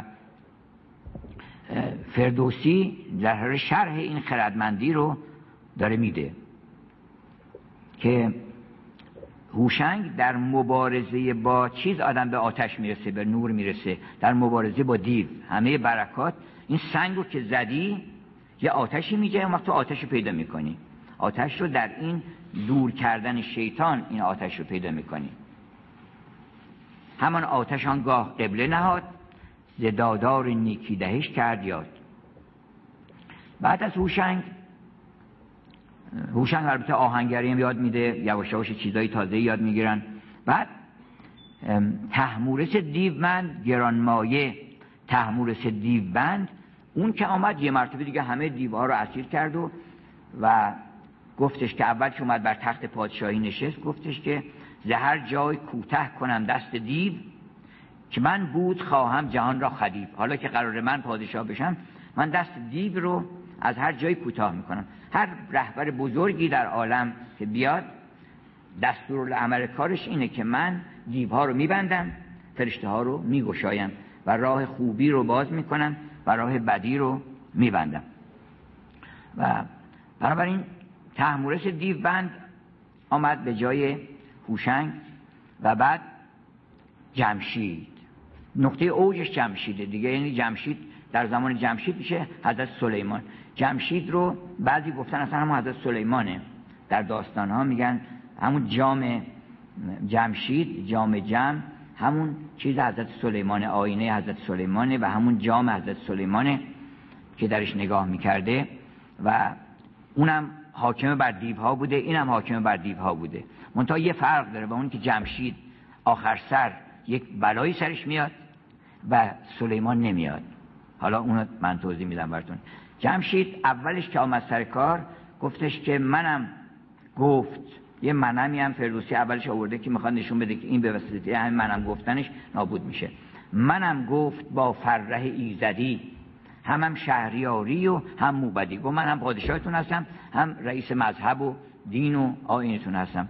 منم گفت با فرح ایزدی هم هم شهریاری و هم موبدی. زهر جای کوته کنم دست دیو یا بدان را چنین کنم چنان کنم. و بعد یک تختی درست کرد به نام تخت تاقدیس که چه مایه در او در و گوهر نشاخت نشاند. که چون خواستی دیو برداشتی ز هامون به گردون برافراشتی. سلیمان هم سوار چیز می‌شد سوار باد می‌شد. اینم یه تختی درست کرده بود که دیوها بر می داشتن می بردن به آسمان دو مرتبه برش می گردن. یه مرتبه هوا برش داشت. وقتی که همه کارها درست شد و دوران طلایی اساتیر ما چون در اساتیر جهان یه دوره هستش میگن طلایی. گولدن ایج اون گولدن ایج زمان 300 سال حکومت جمشیده که مرگ نبوده و جمشید میگه برای مردم یه جای مردم جمع می‌کنه میگه که من بیماری رو از شما دور کردم مرگ رو از شما دور کردم فقر رو از شما دور کردم. همه خوبی ها رو نعمت ها رو براتون آوردم. بنابراین مرا خان باید جهان آفرین. چو دانید ایدون که من کردم این مرا خان باید جهان آفرین. جهان هنر در جهان از من آمد پدید. چون من تاجور تخت شاهی که دید. نمی‌دونم من این کار کردم همه کام و آرامتان از من است همه پوکش و کامتان از من است. چو دانید ایدون که من کردم این مرا خوان باید جهان آفرین. منی کرد آن شاه یزدان شناس ز یزدان بپیچید و شد ناسپاس. بزرگترین بلایی که سر آدم میاد اینه که بعد از همه خوبی ها غرور بگیرتش و اوج بگیرتش که بله ما توفیق داشتیم. بعضیا میگن بله ما توفیق داشتیم که چنین کردیم چنان کردیم. البته یه کسی داشت برای دوستانش توضیح می‌داد که ما دفعه مثلا ششم رفته بودیم به مکه و اینها توفیق داشتیم. کسی گفت نه پول داشتین توفیق داشتین پول داشتین. گفت نه توفیق می‌خواد اگر پولم داشته باشین. نه این غروره که آدم بخواد یه چیزی رو عطاری داستانی نقل می‌کنه یه کسی چل تا حج رفته بود حج پیاده. بعد یواش غرور گرفتش کجب کسی دیگه هم بودی که چل تا حج پیاده رفته باشه و اینا. بعد یواش یواش یه غروری گرفتش چون عارفم بود. گفت اینو من چیز کنم این از خودم دور کنم. اومد سر بازار گفتش که یه چل تا حج پیاده میفروشم. به یه گرده نون. به یه گرده نون دو تا گرده یه آدمی بیادش گفت من می‌خرم. اینا نونبایی من دو تا نون داد. گفتش که اینو من می‌خرم و بعد یه غرور دیگه گرفتش که عجب هیچ کس حالا این کار کرده که بیا چهل تا حج پیاده رو به دو تا نون بفروشه و اینا. باز دو مرتبه تو این فکر بود که یه عارفی بهش گفت که پس کردنی بهش داد گفت مرد حسابی چیز داری که فکر کنی زیان کردی؟ تو دو تا نون گرفتی حالا به یه جو بعد میفروختی. خیلی زیاد گرفتی خیلی زیاد دادن بهت. که فکر می‌کنی مثلا سرت کلا رفته و اینا. اون اصلا به دردت نمیخورده. بنابراین اینجاست که نقطه هایی که سقوط می‌کنه قهرمان حالا من بعدا براتون میگم که ولی اون انسان کاملی که فردوسی معرفی می‌کنه اون سقوط نمی‌کنه. اون مثل سلیمانه و می‌فهمه که در کجا باید چیکار بکنه. حالا بعد از جمشید زحاک میاد. یعنی وقتی آدم غرور کرد همون جمشید در واقع زحاک شد. یعنی در تاریخ نگاه می‌کنیم یه زحاکی اومد در شیطان اومد جای فرشته نشست. و شده بر بدی دست دیوان دراز به نیکی نبودی سخن جز به راز. نشان حکومت دیو سالار اینه که خوبی ها رو باید یواشکی اظهار بکنم. ولی بدی ها کارهای بد آشکار بیان میشه. شده بر بدی دست دیوان دراز. ز نبودی سخن جز به راز. و هزار سال هم اونجوری بود. بعد فریدون آمد زد تو سر این باز دو مرتبه اون آمد اون آمد. همینطور دیو آدم دیو آدم دیو آدم مبارزه است تا آخر شاهنامه. اکوان دیو بعد مد رستم بلند می‌کنه. بعد رستم بعد فرار می‌کنه به صورت اسب در میاد. رستم میاد وسط اسب و اکوان دیو پیدا می‌کنه. بعد چه می‌کنه؟ بعد حالا داستان هفت رستم من می‌خوام براتون بگم که یه گوشه ای از مبارزه انسان با دیو در این هفت خان که در واقع هفت شهر عشق هم هست. یعنی هفت کار مهم. اروپایی ها هرکولشون که رستم باشه دوازده تا خان داره. ولی یه فرقی هست بین هفت خان رستم و دوازده خان هرکول و هفت خان اسفندیار. چون اسفندیار هم هفت خان داشته. شیر کشته اجده کشته اینا. ولی چرا مال فردود مال چیز اصلا ذکر نمی‌کنن. هفت خان اسفندیار کسی ذکر نمی‌کنه. جانب. چرا؟ برای اینکه اسفندیار برای چی می‌خواسته که این هفت خانه طی بکنه و این اجده رو بکشه برای اینکه می‌خواسته پادشاه بشه. می‌خواسته باباش بره کنار. به پدرش گفته بوده که تو برو کنار بذار من پادشاه بشم. پدرم گفته بوده برای اینکه اینو دورش بکنه گفته بود باید هفت کار مهم انجام بدی که بلکه توی یک از اینا کشته بشه پسره و مزاحم این نشه. بنابراین این ارزشی نداره. اون هرکول به خاطر حسادت همسر جوپیتر که می‌خواسته انتقام بگیره اومده بوده هرکول رو به این دوازده تا خان کشونده بوده. ولی رستم آمده خبر شده که کیکاووس و یارانش در واقع این یعنی سمبل نفس ناطقه ما گرفتار دیو شدن و کور شدن. رفته یه جایی در مازندران یه کسی میاد گولش می‌زنه یه رامشگری که مازندران برآورد مازندرانی سرود که مازندران شهر ما یاد باد همیشه بر بومش آباد باد. که در بوستانش همیشه گل است به باغ اندرون لاله و سنبل است. هوا خوشگوار و زمین پرنگار نه سرد و نه گرم و همیشه بهار. گرازنده نوازنده بلبل به باغ اندرون گرازنده آهو به راغ اندرون. گلاب از گویی به جویش روان. اینا رو میگه و دی و آذر و بهمن و فرودین همیشه پر از لاله بینی زمین. میگن که بیا برو اونجا رو بگیر. به کابوس میگن که واسم گول می‌خوره و میره اونجا و گرفتار میشه. حالا رستم خبر شده. بنابراین رستم هفت خان رو به خاطر نجات انسان ها داره طی می‌کنه مراحل گوناگون رو داره طی می‌کنه. و کسانی هم که هفت شهر عشق رو در واقع طی می‌کنن به خاطر اینکه نهایتا خیرشون به آدم ها برسه و آدم ها رو بینا بکنن. این هفت شهر رو دارم طی می‌کنم که چشم بصیرت پیدا کنه که نور دیده عاشق ز قاف تا قاف است. چشمت می‌تونی تمام قاف تا قاف عالم رو ببینه. کور نیست. اون عشقی که کوره یه عشق دیگه است. که نور دیده عاشق ز قاف تا قاف است. بنابراین هفت خان رستم مبار... هر خانش یه مبارزه تازه با دیوه. خان اول شیره شیرم دیوه. دیو نفس رو بهش میگن شیر. اون داستان شیر و خرگوش که بالاخره خرگوش شیر میزه توی تایچا اون شیر نفس آدمی زاده. و کشتن این کار عقل و هوش نیست شیر باطن سخره سر خرگوش نیست. گفت این شیر که من میشناسمش نظامی میگه شیریست نشسته بر گذرگاه. یه شیر نشسته اونجا خواهم که به شیر گم کنم را دارم یه جوری از کنارش رد میشم که این خبر نشه که ما داریم از اینجا عبور می‌کنیم. شیر سمبل نفس و نفس دیو نفس اماره و دیوه. بنابراین در خانه اول فردوسی کشتن شیر رو میده فقط به اسبش. اسبش می‌زنه و شیر رو چیز می‌کنه. بعد که بیدار میشه ملامتش می‌کنه که چرا این کار کردی و اینا؟ خلاصه میگذره ازش. ولی میگه من بعد این کار نکن چون انسان تو حریف اون شیر نیستی. در خانه دوم قحطی شده. یعنی ببخشید خشک سالی و بیابان خشک بیابلب بارانی نمیاد و رستم تشنه هیچ جایی هم آب نیست. تا اینکه ناگهان یه قرم وحشی یه گوزنی میاد و چشمه چیز رو بهش نشون میده که تهمتن به سوی خود رو به سوی خدا می‌کنه که میگه که اینا رو تو داری می‌کنی. نه مرا قرم وحشی چیز نیست. این قرم وحشی مرا خیش نیست. این خیشاوند من نیست که تو این را آوردی اینجا که این چشمه رو من بتونم پیدا بکنم. و خلاصه تهمتن به یزدان نیایش گرفت. جهان آفرین را ستایش گرفت. اونجا هم باز متوجه میشه که اوست که نجاتش داده از این ماجرا. در خانه سوم اجدها رستم خوابیده اجدها ظاهر میشه بر اسب. اسب هی شیه می‌کشه که این بیدارش بکنه اینا به محض اینکه رستم بلند میشه اجدها قیب میشه. در خانه چهارم باز یه دیو دیگه است.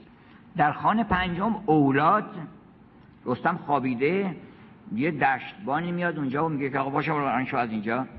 برو اونور می‌دونم من اینجا چی داشتم رستم گوشاشو می‌کنه می‌ذاره کف دستش. میره. میره اربابش خبر می‌کنه اولاد میاد و اولاد میاد میگه که تو اسم چیه؟ پادشاهت کیه؟ شاه و پناه تو کیست چه مردی؟ و شاه و پناه تو کیست؟ و نبایست این کردن اینجا گذر. برای نر دیوان پرخاشگر که اونجا سرزمین دیو هاست تو چطور جرأت کردی که همچین جایی بیای؟ اینا من الان روزگار سیاه می‌کنم. بدو گفت رستم که نام من ابر. گفت اسم چی؟ گفت من ابره. اگر ابر باشد به زور حجب همه نیزه و تیغ بارد. ارچود که آرد به بار. همه نیزه و تیر آرد به بار.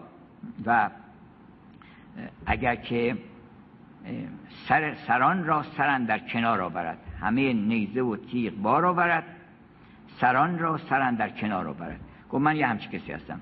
اگر اسم من به گوشت بخوره زهرت آب میشه اینا. و خلاصه در کمند رو میندازه و میگیرتش. وقتی میگیرتش بعد شروع می‌کنه نصیحت کردن که عزیز من حالا تو به این قدرت و به این برز و بازو نبایستی که چیز می‌کردی. میومدی اینجا تو این منطقه. حیفت تو جوون مثلا پهلوان اینها بیا اینجا گرفتار. اینجا می‌دونی هزار و دیویست فقط فیل داره ارجنگ و تعدادشون اینقدر لشکریانشون اینقدر اینا. بخندید رستم. بخندید رستم به گفتار اوی. دو گفت گر با منی راه جوی ببینی که از این یک تن پیلتن چه آید بدان نامدار انجمن. گوال نشون بیدم تو بیا اینجا. یکی نعره زد در میان گروه که گفتی بدرید دریا و کوه. اگر انسان در مقابل دیو اربده بکشه منتها نه اربده صوتی اربده اقتدار که اگر در وسط بازار باید این اربده رو بکشن. دیو میاد اونجا آدم گول می‌زنه که عزیز من تو اگه این کار بکنی اون کار بکنی اینطوری میشه. اگر اینجا این مقام رو بخوای نگه بداری اگر بخوای اینجا رو چنین بکنی این قصد بکنی اینا رو توصیه می‌کنی. یه اربده ای بکش که 70 کیلومتر فرار بکنه. بقرید هرچه یک برآورد که یکی نعره زد در میان گروه که گفتی بدری دریا و کوه. برون, برون آمد از خیمه ارژنگ دیو چه آمد؟ به گوشش از آن سان قریب وقتی آمد دیدن که نه یک کسی که تمام چیزا گذاشتن فرار کردن جنگ نکردن با, با رستم و گذاشتن فرار. چو دیدن دیوان بدیدن کوپال او به در دلشون ز چنگال او. اولاد رو هم خیلی جالبه که نقاشا می‌دونستن که این اولاد با اینکه آدمی زاد بوده ولی دیو کشیدنش. شاخ گذاشتن و چهره قیافه قیافه دیو کشیدن. برای اینکه کسی که کارگزار دیو باشه نماینده به اصطلاح آژانس تبلیغاتی دیو باشه اون خودش دیو دیگه. این آژانس تبلیغاتی ارجنگ دیو بود و اومده بود اونجا چیز می‌کرد. رستم بهش گفتش که اگر تو و من جای دیو سفید نشون بدی و چیز بکنی و سرکشی نکنی و آدم خوبی بشی من پادشاهی اینجا رو که گرفتم مازندران میسپارم به دست تو. شاید که آدم خوب باشی و به جای اینکه نوکر ارجنگی باشی نوکر پروردگارت باش و خدمتگزار پروردگارت باش. بعد از اونجا میاد خانه هفتم که من دیگه خط کنم. به اینکه اونجا نقطه اوج این مبارزه است. دید سپیدمون است که به نظر نمیاد که این همرنگ میشه و رنگش سپیده. دیو سیاه نیست و زودتر ممکن آدم گول بخوره در مبارزه با او. وقتی که وارد قار میشه به قارندرون دید رفته به خواب به کشتن نکرده ایچ رستم شتاب. این که یه نفر رو به هر دلیلی ناگهان از پشت خنجر بزنن و بکشن یا تیر بزنن یا کار بکنن این در فرهنگ جوانمردی اسلام و در جوانمردی ایران باستان نیست. گفت این دیوه ولی باید بیدارش بکنی البته یه حکمتی هم داره. که چرا دیو باید بیدار بکنه؟ آخه دیو بزن تو سرش بکشش دیگه اینا. نه. برای اینکه این دیو این دیو سمبل دیو چیز که نیست. رمزه تو اگر این دیو خوابیده رو کشتی دیو بیدار چیکار می‌کنی؟ یه ساعت بعد یه دیو بیدار میاد. تو اگر شهوت خفته رو باش مبارزه بکنی بگی ما شهوت خوابیده و میل نیست اون وقت مبارزه بکنی یه جایی که اون بیدار باشه و در کمال اقتدار باشه اونجا باید باش مبارزه بکنی. هر کسی اگر در یه نقطه با تمامیت وجود دیو درگیر بشه دیو بیدار و هوشیار و تمام قوا هم دستش باشه و بزنتش زمین دیگه زده. اون آخرین مرحله است که رستم وقتی که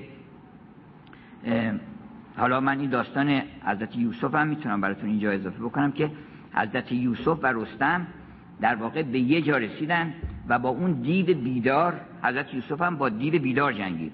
برای اینکه تمام شرایط به نفع شهوت بود. خانه خالی بود. قلقت الابواب درا رو محکم بسته بودن. گفتن قلقه با قلقه فرقش اینه که درار کلونا رو از پشت محکم بسته بودن قفلم کرده بودن اینا. یعنی از این معرکه با دیو بیدار می جنگه رستم هم میگه که بقرید فردوسی میگه بقرید قریدنی چون پلنگ چو بیدار شد اندر آمد به جنگ. یکی آسیا سنگ را در رو بود. از نقاشی های خیلی قشنگ رستمه. یکی آسیا سنگ را در رو بود به نزدیک رستم در آمد چو دود سوی رستم آمد چو کوهی سیاه. از آهنش ساعد از آهن کلا به دل گفت رستم گر امروز من جان بماند به من زنده ام جاودان. اینجا رستم فهمیده که این این دیو چیز که نیست. مثلا واقعی که نیست این دیو نفسه. میگه که این اون مرحله است که اگه اینو من بزنم دیگه تموم کارم و به دل گفت رستم گر امروز جان بماند به من زنده هم جاودان. این نفس خودبین گر بمیرد زنده گردد. جانی که در خود بنگرد نور خدا را. اگر بخوای به اون جاودانگی برسی باید اینو برای همیشه زمینش بزنی. وگرنه گرفتار این میشه بعد دیو هم گفتش که همیدون به دل گفت دیو سپید که از جان شیرین شدم ناامید. این فهمید که با یک کسی عریف خیلی قویه اینجا. و خلاصه رستم بزد چنگ و برداشتش به گردن برآورد و هر شود که بر زمین افکن انداختش روی زمین و برون کرد خنجر دلش بردارید جگرش از تن تیره بیرون کشید. به بالا برآورد و افکن زیر. بزد چنگ و برداشتش نر شیر. بزد چنگ و برداشتش نر شیر به گردن برآورد و افکن زیر.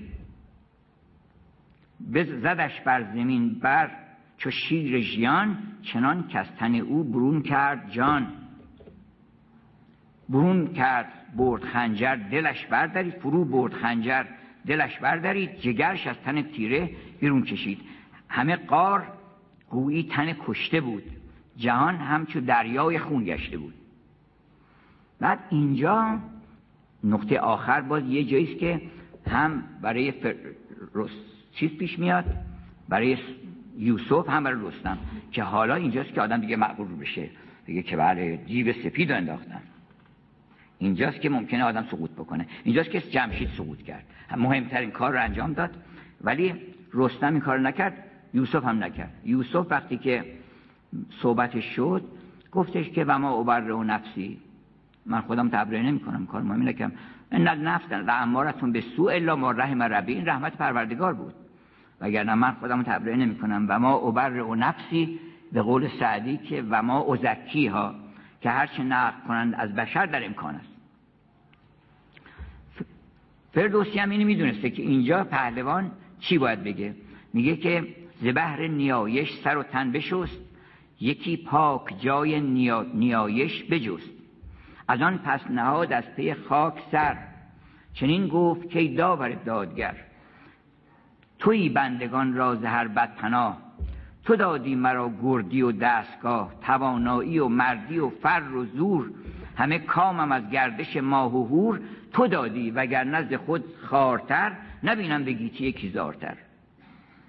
بنابراین اینجاست که هیچ به خودش منصوب نمی‌کنه بهترین کار می‌کنه و مهمترین هماسه رو میآفرینه ولی هیچ چیزی نداره غروری و خودستایی چیزی نمی‌کنه. بنابراین این همینطور داستان رو ادامه بدین. می‌بینید که شاهنامه شما رو با دیو آشنا می‌کنه دمونولوژیست فردوسی. اروپایی میگن دمونولوژیست یعنی متخصص شناخت دیوه. دیوا متخصص دارن؟ چون بعضی نمی‌تونن بشناسن دیو وقتی می‌خوان بیان کیکاووس و گولش بزنن میگه یکی دیو دیوان جمع مجمع درست می‌کنن؟ چون مجمع بزرگ دیوان هم هست. دیوان پاندمونیم میگن اروپایی. یعنی همه دیوا جمع میشن مجمع می‌کنن. مجمع می‌کنن و بعد میگن یکی دیو باید کنون چرب دست که داند همه راه و رسم نشست. که باید روابط خوب باشه باید چیزش خوب باشه رفت چیزش چرب زبان باشه. یکی دیو باید کنون چرب دست که داند همه راه و رسم نشست. شود جان کابوس بیره کند به دیوان بر این رنج کوتاه کند. یه همچی دیوی می‌خوایم. این دیوها رو یکی یکی مثلا اونجا که دو تا دیو تو داستان بیژن بیژن با گرگین که دارن میرن دو تا دیو هم دنبالشون را میفتن یکی دیو آز یکی دیو کین و حسادت. در گرگین و یکی دین آز و حرس و طمع در بیژن. این دو تا دیوه که اون ماجرای تراژدی رو تولید می‌کنه و تا موقعی که رستم اینو از چاه در میاره وسط چاه بهش میگه که باید کینه گرگین رو از دلت بیرون کنی تا بیارمت بالا. اگر کینه از دلت بیرون نکنی تو چاه میمونی. ما هم همینطور هستیم. ما اگر کینه ها رو از دلمون بیرون نکنیم و کینه هر کسی فرق نمی‌کنه کینه ما نباید داشته باشیم. حضرت مولا کینه با ابن ملجم نداشت. هیچ کینه زن در دلش هیچ کنه کدورتی نسبت به او نبود. فهم و آگاهی بود.